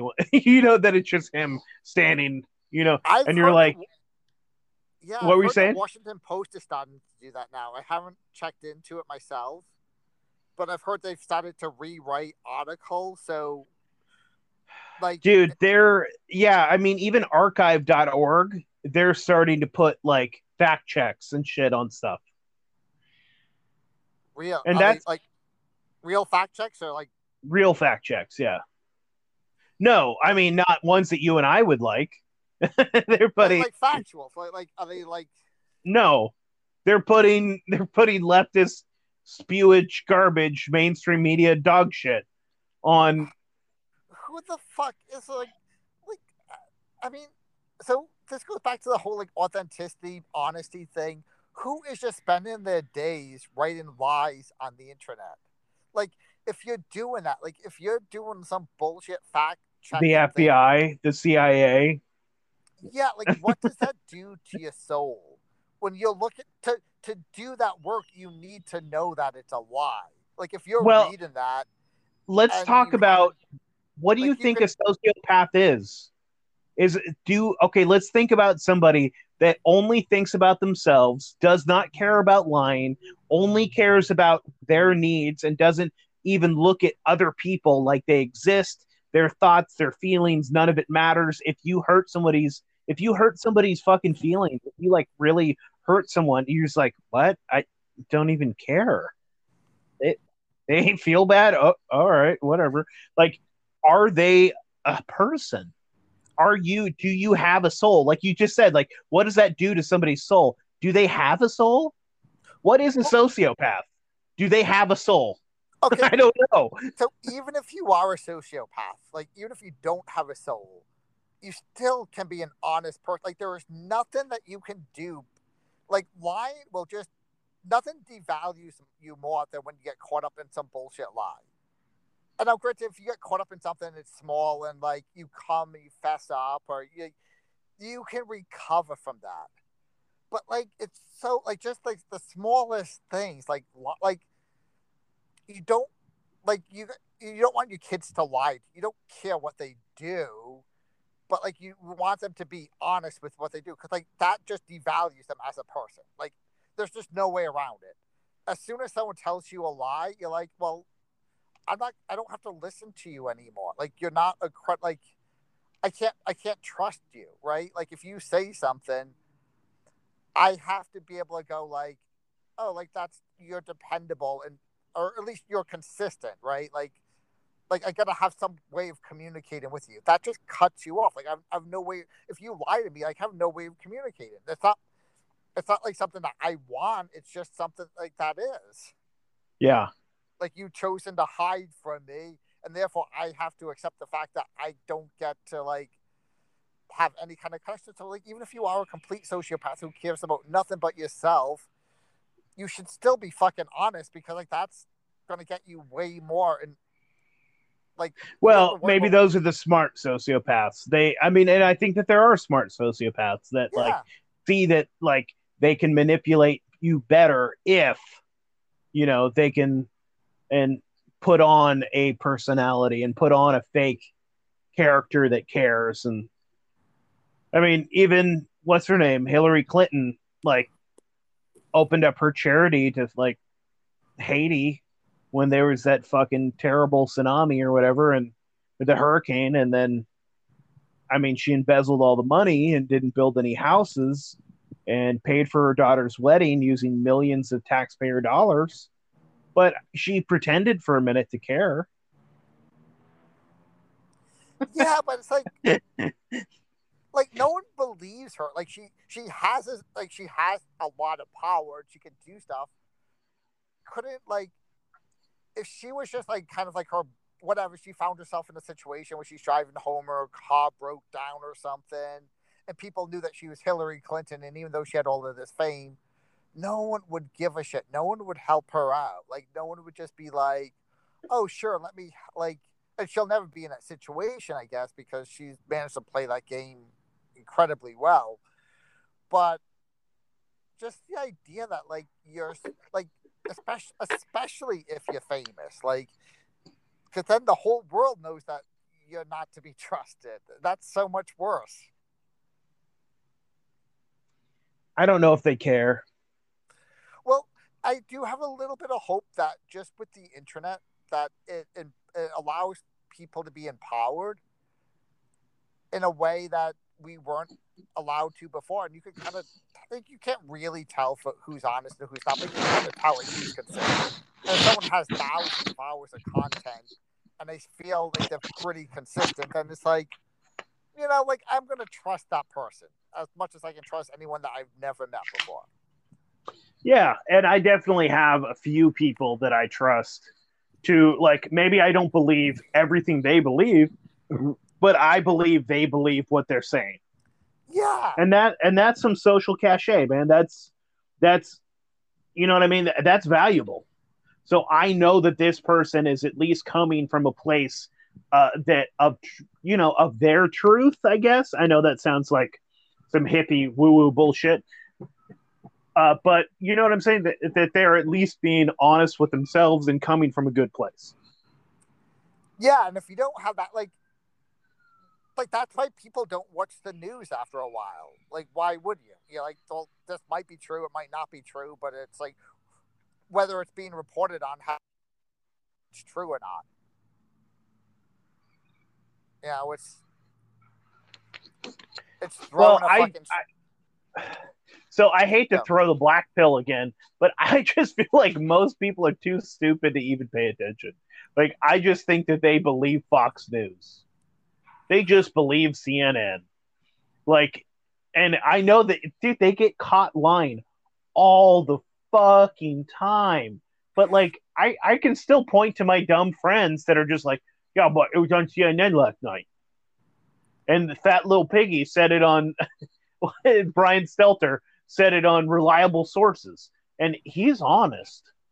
And you're like, oh, dude, oh, I'm Yeah, gonna barf over here, but it's like those shows uh like it's almost like an honesty repellent. Like you you can't like like number one you can't even be honest within that format because it's so short. So you can't even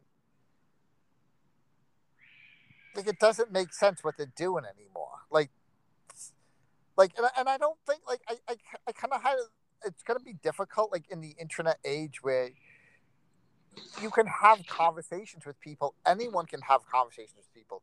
You can interview people from around the world from your bedroom, and you're like, why does CNN have any kind of credibility? Like, do they earn anything? Have they have they lied before? Yes. Have they changed anything to make it so they can't lie in the future? Like like have they have they done anything to orientate themselves towards any kind of truth? No. Like I don't think it can sustain. Like I do think a lot of people are buying into them now because they got a certain amount of legacy, but I think they are dying. I they're mean, definitely many- dying. Uh, but I think the thing you do you know the thing that actually saved them was probably Donald Trump being being the president. That's what saved them because they politicized so hard. And yes, like to normal people, them choosing a side so hard, like honestly, like for normal people that aren't like a Democrat or a Republican that are just kind of like single issue voters or sort of like you know what what do they call us independents or whatever terrorists. they, terrorists now yeah but like they saw us the, us we saw them going so hard and holding a president to some sort of standard where like they were just like they were just doing like rhetoric shows. They were like, he said this, but he really meant this. And you know, you know what I mean? They were like trying to hold him down on every single fucking bizarre thing he said, and then they were taking it and making him like Donald Trump wasn't half as cool as they were trying to make him sound. I you know what I mean? It was Yeah. fucking bizarre. I was like, Yeah. he's just an old boomer. I think for them to hold any kind of audience, they have to traumatize their audience. Anyone who's watching those shows, they're being abused by them because if you like, if you just kind of watch it like for like news value or enter, like it doesn't work. But the people are either traumatized by Trump, who was great at playing that villain part, like he like he was able to keep the networks alive and now we got the rona so people are traumatized by that. They think that they're living through like you know the spanish flu plus smallpox plus i don't know fucking chicken pox plus fucking aids i don't know.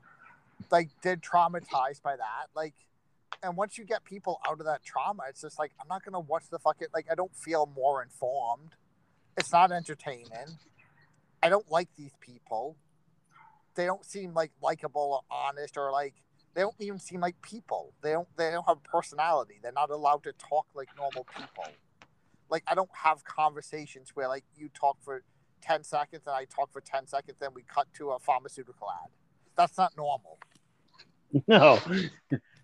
Brought to you by Raytheon. yes, yes. Like, why are you brought to me by Raytheon? Can I go shop at Raytheon? Oh, no? Then why the fuck are they advertising? Yeah, yeah. Why no, is- it's- Why is Boeing advertising? yeah, I might want to buy a plane.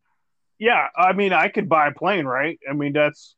Can I buy one of those sweet bombers? No? Oh. Why the fuck are they talking to me right now? Oh, is it No. just so that they are the exclusive advertise, like the majority advertisement for this shithole network?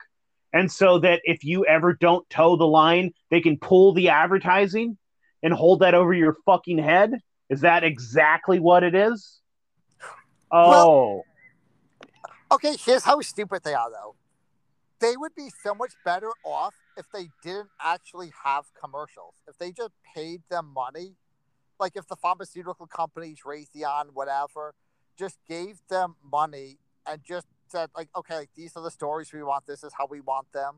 We're not going to do commercials because that's obvious. It it takes people out of the trauma. You can actually think a little bit in a commercial because you know you're getting a commercial when you're watching fucking Brian Seltzer or whatever, it seems real. Like it's just like people believe that as the news when they're in this like trauma head state. I don't know, weird- man. Like you're trying to tell me that Raytheon didn't like I'm trying to think of this advertisement that Raytheon put out. This was real. This is fucking real. This there was a transgender person working for Raytheon that was like telling them like they are so inclusive and I feel like I'm genuinely me when I work for Raytheon and all this crazy shit. I was like, are you fucking serious? Like, because I, turned into a meme, I, and uh, I because I sent it over to the Media Monarchy guys. It was like because we're like uh, pride flags and Black Lives Matter and trans shit. We were putting that on bombs. You know, you know what I mean? Because it's like this was this was like a few months ago when it was more relevant and funny, but like it's just funny, man. It was just like, go. Are you like? It's just so fucking ridiculous now listening to the FBI trying to go woke and the CIA trying to go woke. Like you can go to the CIA's YouTube page right now and you can find that lady that says like I'm a single mother and I'm a Latina and I'm proud. And I also have an anxiety disorder and this, that, and the other. But you know what? I'm genuinely me and I work for the CIA. And like, what the fuck? Well, it's Like it, section Yeah, dude, it's yeah, yeah, it's intersectional serial killers. Like, is that what we're watching? They're like, woohoo! Single Latina mothers can fucking kill people too. You're like, what? Yeah, like a like like I don't think like I don't think that's how they do their recruiting. I don't think like that like oh yeah like you Do they think that's gonna be helpful? yeah, yeah. I'm, I'm a fucking dude. Is like that gonna help you. you? Like, yeah, yeah. You have a fucking crazy anxiety disorder, and you're a single Latina mother, and you're from wherever. Like, that's great. I'm glad that you fucking worked your ass off. Uh, could you work for in the private industry and actually do something of significance and value to society, or are you gonna work for a bunch of fucking crazy spook serial killers? You fucking retard. Well, they're not gonna hire her. Like you know what I mean? Like that's the thing. It's like they're not hire like like they're, they're still gonna just hire the sociopath. But um, it's it it's it's really good for like woke people are really good at spreading ideas and media and kind of being like unpaid propaganda agents. So you cater to those people a little bit. You give them a little video, and then they talk about how the CIA is like, like Okay, but uh, what is that doing for them, dude? Because like actual leftists aren't gonna fucking change their mind about the CIA. No, but they're kind of like like okay, like, a, like when you say like actual leftist, like you mean like a leftist like who's like fifty years old or something, and they don't they don't give No, I'm talking about young folks too. There's like I know some actual like real fucking radical revolutionary leftists. But I guess you're right because like that is going to look good to the average idiot fucking liberal that still waves the American flag. Like I, I have family members that are hard fucking core. I'm a liberal. I'm a leftist, and you're you're not a leftist, retard. You don't even know what a leftist is. They'll say that they're a leftist, and you're like, shut the fuck up, retard. And then I go to their house, and then like I, swear to fuck, at the outside of their house there was ten American flags. They had it on their fence, like a little stupid American flags. Then they had a big American flag, and then they had this and that. I was like, "You look like a Trump supporter," and they're, oh, "I do not. I'm not a Trump supporter." I'm like, "Why do you have a Nazi flag outside your house?" What do you? mean? I don't have a Nazi flag. I was like, "Well, the American flag."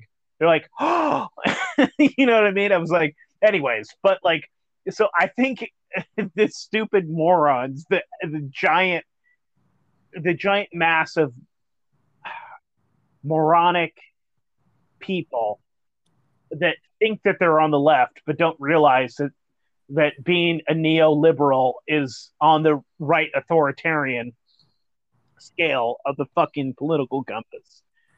Well, they yeah, might- Yeah, no, I, I don't Might be swayed by that fucking bullshit, I guess. Right? I, thi- I think the left right thing is more aesthetic to most most people. So it's um yeah, like if you have a flag, then you're on. It depends on where you are. Like if you're in Portland, there's no way you're on the right if you have an American flag. But also, well, these like people know, live just outside of Portland, but they. different. But here's Yeah. the thing, though.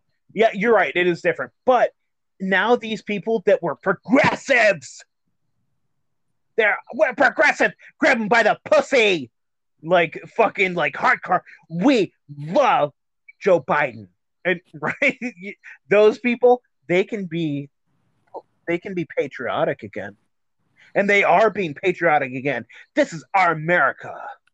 And they have American flags, dude. They're rocking them and they they love this country. And Well, that- Kamala Harris. Well, that's just silly. I mean, like the It's silly. What were you saying, Well- Tony? yeah, um, it's really hard because like I think that like left, right, progress, like these things are not well defined culturally. Like some people have really different opinions on what these words mean. So I don't like progressive is a little bit more like defined. Like it means like you seek social progress. You're trying to create a better society.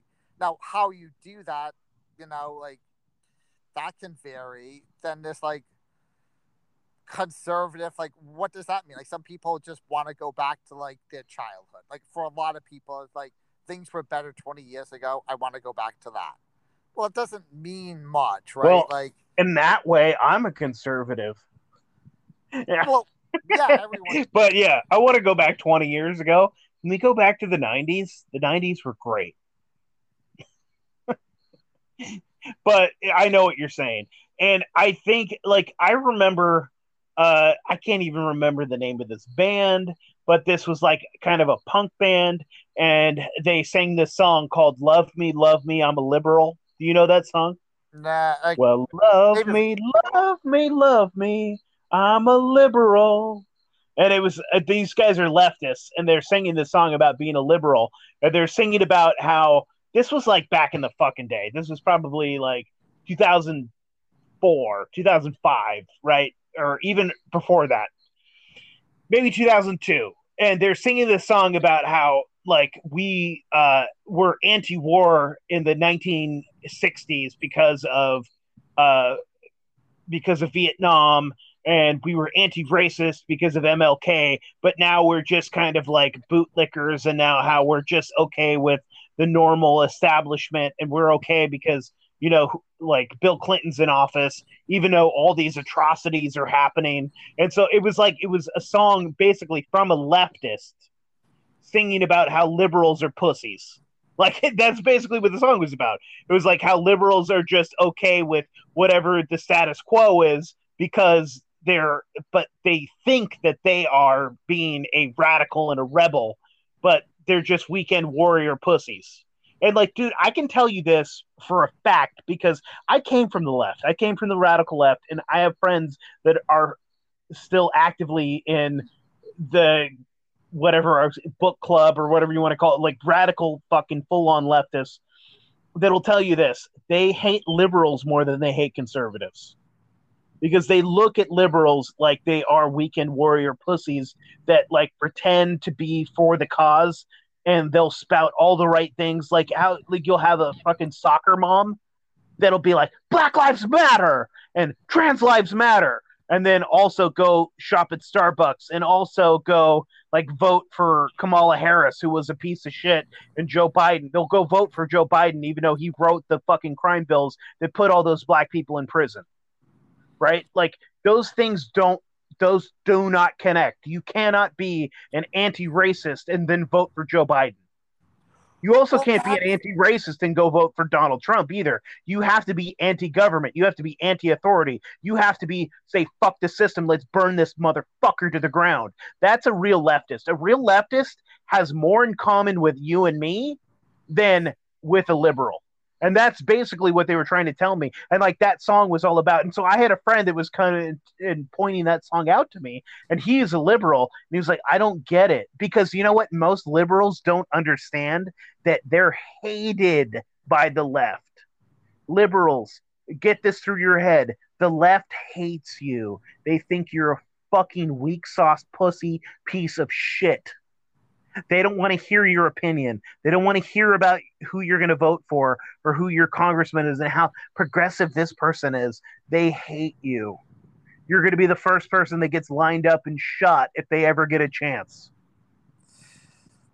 Yeah, unfortunately though, like they they kind of need the liberals, so they do. because like they're so unpalpable that like no one would really like like they're not likable is the problem because of everything you just said. yeah, yeah, it's true. It- but I mean, here's the thing though. That, like this is the thing that like if you ever listen, do you listen to Pete Quinones at all? Yeah, I've listened to a couple of his things. I mean, I I love the guy. I think he's a smart guy. I've been following him since the beginning.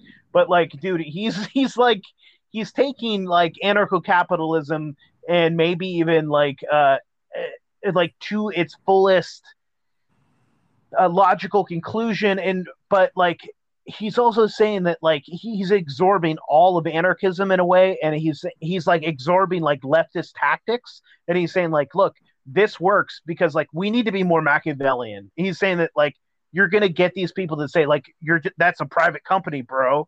You know that kind of bullshit, Yeah. and just like just being your own worst enemy. And he's just saying, like, if we're ever going to win, we're going to have to take every single avenue and we're going to have to exploit it and we're going to have to fucking fight and we're going to have to be revolutionaries in some way to ever achieve what we want to see as liberty. And like, dude, that scares a lot of libertarians. It scares a lot of anarcho capitalists. It scares a hell of a lot of liberals and it scares a lot of leftists but like in his summary he says like we have more in common with tankies than we do with like anarcho-capitalists at this point or like like like left libertarians he's saying that like the bottom right so bottom right uh, anar- uh anarcho-libertarians right have more in common with top left than we do with bottom left and I, I'm not 100% sure. I'm not like, I'm not 100% on board with it, but he makes an interesting argument. And I have to say, I think that he's one of the most fascinating and interesting people in the liberty movement because of his thoughts. And I like him. Yeah. I think that one of the biggest things that we need to do is be strategically offensive. Not yes. in a violent way, but so like one of the biggest things for like the vaccine per se is like no one's held responsible for this and that's something that's got to change. Like you have to get rid of vaccine cost. You got to make it so you can like that would be a huge battle. Basically saying like I get to sue a vent a vaccine manufacturer. That would that would change everything. And I think that like like you've got to sell that idea to people because right now like no one's talking about that. And like yeah. once like once the narrative gets established, like you can't counteract the narrative because it's like, well, yeah, you make sense, but I'm going to pretend like you don't because if if I agree with you, then I lose all my friends and get fired from my job and get kicked out of my house, and that kind of ruins my life. So I got to be dumb for the next thirty seconds and walk away from you. So you got to present a, like something that people haven't heard before that will work. And then like yeah, like if you're effective, the late night comedy crew will come in like kind of like re-propagandize people and you'll lose people but like i do think that we do need to stop being more strategic with stuff and being like okay like where are the where are the leaks that are allowing where, this to happen? Where are the loopholes man? Because i mean that's basically what pete is saying. He's like look at look at the left's tactics. How are they winning? How do they always win the culture war? What are they doing if we have any chance at all, we're going to have to adopt those and we're going to have to quit. We're going to have to take the fucking gloves off. We're going to have to play to win. And honestly, it's pretty fucking fascinating. It's it's just it's interesting because like I feel the same way he does in a lot of ways where like like eh, are you going to put me in the bottom right of libertarianism, I guess, or anarchism or whatever? Probably. But do you know that I've read like I mean, I'll read anything, man. I fucking read like uh the conquest of bread. What uh Kropotkin. I read fucking Kropotkin. I read Emma Goldman. I fucking read, but I also read uh like I've read fucking Lenin. I I'm reading whoever the fuck I can, but I'm I'm also reading like Leo Tolstoy. I'm also reading like Lysander Spooner. I'm also reading Murray Rothbard. But like we need to learn everything we can from these people. We need to be fucking more Machiavellian. We need to read Machiavelli. I like if that... you read some fucking Machiavelli, dude, that motherfucker, it's scary the shit he was saying, but he's true. He's right. He's like, who's gonna win? You're like, and how are you gonna win? You're gonna have to fucking do this. And you fucking read it, and you're like, how the fuck did this guy have that much insight in the 1500s? Well, because it's all the same. Like it's the same. It's all the same. Playing. We're just playing it with different toys, and I'm. and there's yeah. a reason why you're not taught him in school. you know what I mean? There's a reason why you're not fucking. They, they don't fucking let you listen to Lysander Spooner. Yeah, I'm reading um Étienne de La Boétie, um the original one. Um Howard Leckman, who took up the pen name from him, who was writing the same thing as like Machiavellian back in the day and just looking at it like how we give our power away. And his whole thing was like, don't consent. Like, do not go along yeah. with it. Which it's a difficult, scary thing to say, but it we know it's the truth. So how do we do that? Yeah. That well, it's a challenge. It's a challenge, and uh, dude, that's honestly why. Like, there's a lot of people on our side, I guess. What I don't, you know, whatever we are that are shitting on Pete Quinones, and I'm like, no, dude, he's just open minded, and he's just really he's being honest and realistic, and he's he's trying to fucking throw some ideas out there, and I'm like, okay. I mean, I, I'm listening. I may not agree with everything he has to say, but who the fuck cares? And he's at least having a fascinating conversation and bringing up some fucking interesting points. Like, and we should be reading fucking Lenin. Like, if you call yourself an anarchist, you should have a good backbone and what anarchism is. Read fucking, you, you know what I mean? You should be reading fucking Kropotkin. You should be reading some of these guys that like are fucking godfathers. Yeah. Um. Oh, who's that dude who um he always gets like mentioned in the Hillary stuff. Um. Oh, I know who you're talking about. yeah, yeah, yeah. Um, Yeah. But um, I can't think of his name. I can't But, uh, think of it either. But yeah, you need to be reading him too. He is great. Like he is just like how to fuck with systems. Like rules Yeah. for radicals. That dude. Rules for Radicals. Yeah, yeah, yeah. No, But, yeah, you read like- that fucking book. If you want to be a radical, if you want to be a, a you, and here's the other thing where like people try to pitch and pigeonhole you. Guess what, dude? If you're a libertarian, if you are an anarchist, you're of the left. Now I know that this left-right whole like concept is is fucking weird, and people want to call themselves right anarchists. But what anarchy was was there or anarchy or leftism was was there was people on the right and on the right were the monarchists those were the people that were of the status quo those were the people of the do you know what i'm saying of the king. They were the ones that wanted to see this that happen and the people that would sit on the left hand of the parliament were the radicals. They were the socialists. Those were the liberals. Those were the classical liberals that wanted like like rights for everybody and rights understood by god. And that's that is where our our philosophy came from. And we are leftists. Now leftists may not embrace us but if you are a radical if you are a leftist if you want to see rules but no rulers that makes you on the left in a weird way Yeah, I'm not. I don't know. Like, I don't even care about the left right thing anymore. But like, I think that like, yeah, we should like broaden our scope. I think loopholes are great. Like, if everyone just found more loopholes, the system would crash. Yeah. Like, but you have to wake up society. And that is why the left needs the liberals because the liberals are the bulk of society. They make up probably 80% of the population. Now and i'm talking about neocons and neoliberals. Um, the, all of those people are liberals whether they like it or not. So your average republican and your average democrat those are liberals.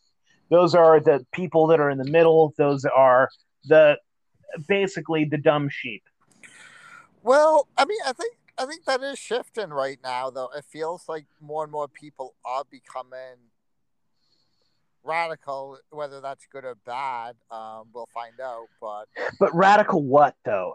My problem is that those are controlled oppositions as well. So they're Well- on the left instead of becoming actual like revolutionary leftists that want to see the fall of the government.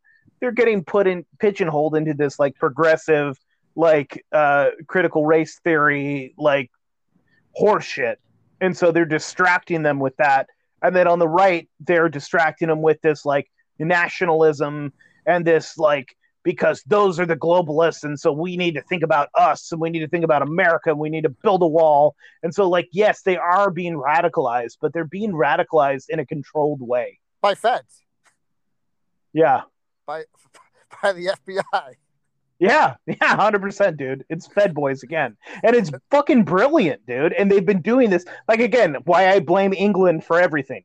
Because it's the same tactics like over and over again. It's Oh, divide and conquer strategy and it's fucking brilliant. It's fucking genius. I would do the same thing Yeah, like I think that people were doing this back in like caveman days. It's just like they were just doing it on a much smaller scale with no technology. But this always, Well, like, think about being an asshole and playing like people off each other and just trying to get like resources and just trying to get to the top. And like, yeah, it could be back in the caveman days. so you know, like, you could think of it like on a very small scale. You know, I mean, you might end up getting clubbed over the head or something. Eventually. Yeah, eventually, and that's that's the only thing we can hope for, Tony. That we finally see this piece of shit for who they are, and then we go and we club them to death. And maybe that was what the French Revolution was. But then, even then, that got co-opted. that is what it was. That's exactly what it was. Like we hate these fucking people, but you know, then like they didn't really have a better way of doing anything. So they No, and then Napoleon Bonaparte just came up and said, "Okay, well, we won't have a king, but I'll be the emperor." Yeah, yeah. It's like I think that this is all gonna be like a like a personal liberation thing. If not, it doesn't work. Like, like you can't like. I think that thinking about it like in a statist term where you're trying to like overthrow the government. It's like, well, unless like people have like the internal revolution and find Well, that's the worst thing. Exactly what you're saying. It's like, okay, we get everybody together, we change everybody's mind, we're all looking at the enemy, and we chop its head off. Then what? not yeah. Then then- another. you know what I'm saying? It's and that's the fucked up thing because you and I are never going to win. The individualist anarchists that just want to be left alone and just, I want to live on a beautiful piece of land and I want to be able to farm and take care of my children and just like grow plants and vegetables and just live my own fucking life. Leave me the fuck alone. They're never going to let me do that. Well, I think I think we just have to find a way and do it, and like, yeah, that they're gonna do. They're gonna try to stop you, but they're also. I don't know. I feel like. Well, like you and I I, feel like it is a little bit of a scarecrow situation. Like, I don't think that they have the power that like it's a scarecrow that can kill like one out of every like thousand crows. yeah, it, it's a deadly scarecrow. It's a But real can't kill us scarecrow all, so teeth. But yeah, there's no way it could kill us all. So, And so they just kill enough scarecrows where we're all uh, scared of the fucking scarecrow. and it but, knows exactly how many crows it has to kill, and it'll take enough corn from the crows as the tribute to trade Yeah. for lasers or something. Yeah. And it just gets stronger, and that's the shittiest part about it. But um, I it, do you remember we've talked? I think we talked about this uh, on a different podcast. Do you remember the Rajneeshneesh? You yeah, remember? yeah, the um the the cult in Oregon. Yeah, it, it was like what was the town? It was called like Dearborn or Deer. It was something. Oh, I Uh, can't remember. Um, but and his name was Ocho. Is that what he called himself? Yeah, Osho. Osho. Yeah. Um, and I was talking to I was talking to some libertarians earlier, and it was like because I- I mean I'm very much of the anti-political libertarian stance or the anti-political anarchist stance, like where like even participating in any way is validation and it's violence. Like I think voting is violence, but if and, and then followed by but, but uh, like let's talk Machiavellian. Like if we had a group of us and we all had a similar idea, could we could we take over a town? Could we do what Osho did? Like could like let's say we picked some little bullshit town in the middle of Montana and we said like with like four people in it. Could we all move there? Could like I I think it would be fucking awesome. Could we make Ancapistan? Because then we would own the fucking sheriff. We'd own the mayor. Like we, because we were the mayor. I'm the mayor. You're the sheriff. You know what I mean? And we get like we we incorporate a small town with even a post office, and like our best friend, he's the postmaster. Like, could we have Ancapistan if we put our our maybe our ethics aside? We did Machiavellian tactics and we said we're taking over this little beautiful town and we're going to farm and grow and we're going to do what we want to do here. I think we could. I mean, I think there could be a lot of of Ancapistans, but I think that we're going to have to like pay some money or some. I mean, kind of like what the Amish do. How do they do it? Well, dude, I, I mentioned that a lot. I dude, I think I even mentioned that in the podcast that I was on earlier, where I was like, dude, the Amish to me are the perfect example of like what anarchism should be now. It's like, it, do you think that they're listening to mask mandates? No. do you think that they're social distancing? Like, do you think that they shut down for even half a second? Like, do you think that like those people are just saying, "Eat my asshole, go fuck yourself"? We are over here. We are growing crops. We are taking, you know, we're taking care of our cattle and our kids and our families, and we're just going to keep doing what we're doing. And uh, dude, it's brilliant and beautiful. And like, uh, because I was talking to the Catholic, uh, is uh, his show's called the Catholic Libertarian. Like I was like, could we do this in a religious way where like we get 501c3? Like where can we can we have can we come up with like a church of libertarian?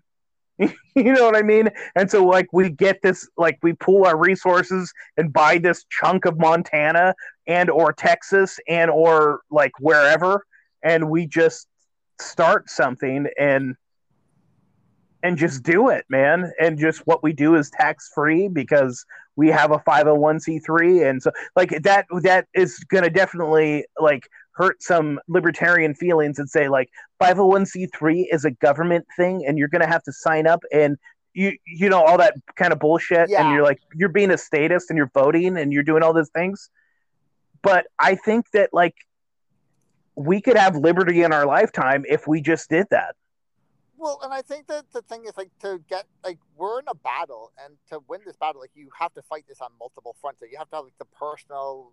well see that's the loopholes that's what i'm saying like Yeah, are we going to play the fucking loopholes I mean, if you're playing, I I, just, I see nothing wrong. the church of libertas church of libertas. Yeah, like we believe in fucking human human action human interaction and human freedom. And that is our god. And we are going to like like you're saying we have to play this game. So we're going to play it so we can get what we want out of this game. We'd rather not play this game. But if we have but since there's is the no other fucking choice since you're either going to have to play this statist fucked up game that the government is making us participate in anyways. Like if we try to not pay taxes we're going to get a gun pointed at our fucking head and thrown in a cage. We might as well play their fucking game and and win. Like are we going to like pretend that we're not playing monopoly right now or are we going to fucking cheat? Because they're cheating. They have been cheating. The rules were made for them to cheat. So are we going to look at the rule book and learn how to cheat? Or are we just going to say private company bro? Well that's not even really cheating like the way i say it because like ultimately like a loophole is doing something that you're allowed Yeah. to do. They just don't want you to do it. Like Jesus, if, man. if there's a rule against it they're to come down on you and you're going to like you can't well you guess can't what? they're going to come down on us and they're going to attack us because they don't want another amish they don't want other people to hear about what we're doing but you but- can do it and people but we do can do it. yeah like we can do it. We're going to be demonized, and guess what? 80% of the people that are interested in this are going to be white, and so we're going to be called white supremacists, and it's going to be an evil, awful thing, and it doesn't matter. Uh, you know, even if we got like fucking Eric July on board, they're still going to call us Nazis. You know what I mean? They don't give a fuck. You you know what I'm saying? It just doesn't matter. But are we going to do it or not? Like, dude, I'm fucking fascinated by this idea. and I don't know if I'm the guy to make it happen, but somebody needs to make it happen. So I'm Well- throwing this idea out in the ether, and maybe you know what I'm saying? Like, let's have Ancapistan. Well, yeah, and I and I like the idea of selling like micro plots of land that are like a millimeter by a millimeter to as many people as you can, so they can be part of this, even if they're not like in your geographic location. So you can recognize them and be like, no, no, they're with us. Yeah. They go by our rules. Like, sorry, um, like, so like, yeah, like I, I fuck with the system any way that we're allowed, like that we can. I guess I would say we're allowed to. When I say that, I mean like allowed to by the laws of nature. Like, Yeah. like whatever we And are allowed to. We're going to have to take up the laws of nature and say, fuck the laws of man like we already do. But we're going to have to play these fucking games. And we're going to have to be more Machiavellian. So, again, another shout out hey, to the great Pete Quinones. Like, you're right, dog. If we're ever going to live in liberty, we're going to have to fucking play some games. All right, now the, we're on some kind of watch list for sure now. Uh, I mean, is this why big by dead Joe Biden is calling us terrorists? well, uh, all right, whatever you're gonna call me, I guess. Uh, I'm not gonna hurt you, but I do want to live my own life. So go fuck yourself, you old racist piece of shit, you old racist pedophile. You can go fuck yourself. All right, brother. I think we're at the two hour and right, 15 man. minute mark. Yeah, yeah, I was gonna say it's a good place to wrap up. What do you? All right, man. You want the last you want the last word? Yeah, I don't know, man. Just um, be honest and don't and fucking find loopholes. Find loopholes. Exploit those loopholes. And Fuck avoid those feds. loopholes. Avoid feds. If Avoid the telling you to fucking do Something stupid. They're a fed, or or just assume they're a, or they're an idiot. But either way, Either way, avoid them. Yeah, it's it, that's okay. I'm gonna say one last thing. Exactly.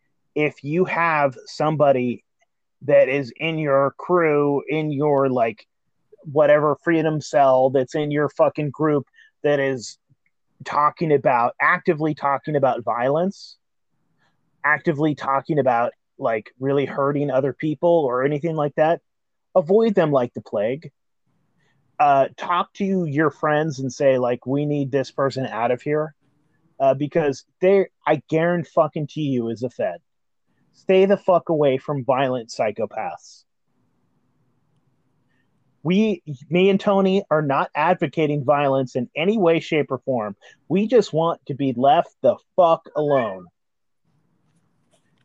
yeah, That's that's the best thing we can say. So let's leave it there. We love you guys. I hope everybody here listening uh, joins us and uh, just be truthful and be honest and love your neighbor and join a community and get to know your neighbor and uh, let's have liberty in our lifetimes. well said, man. Well said. All right, brother. All right, Take care. I'll talk to you later. Peace.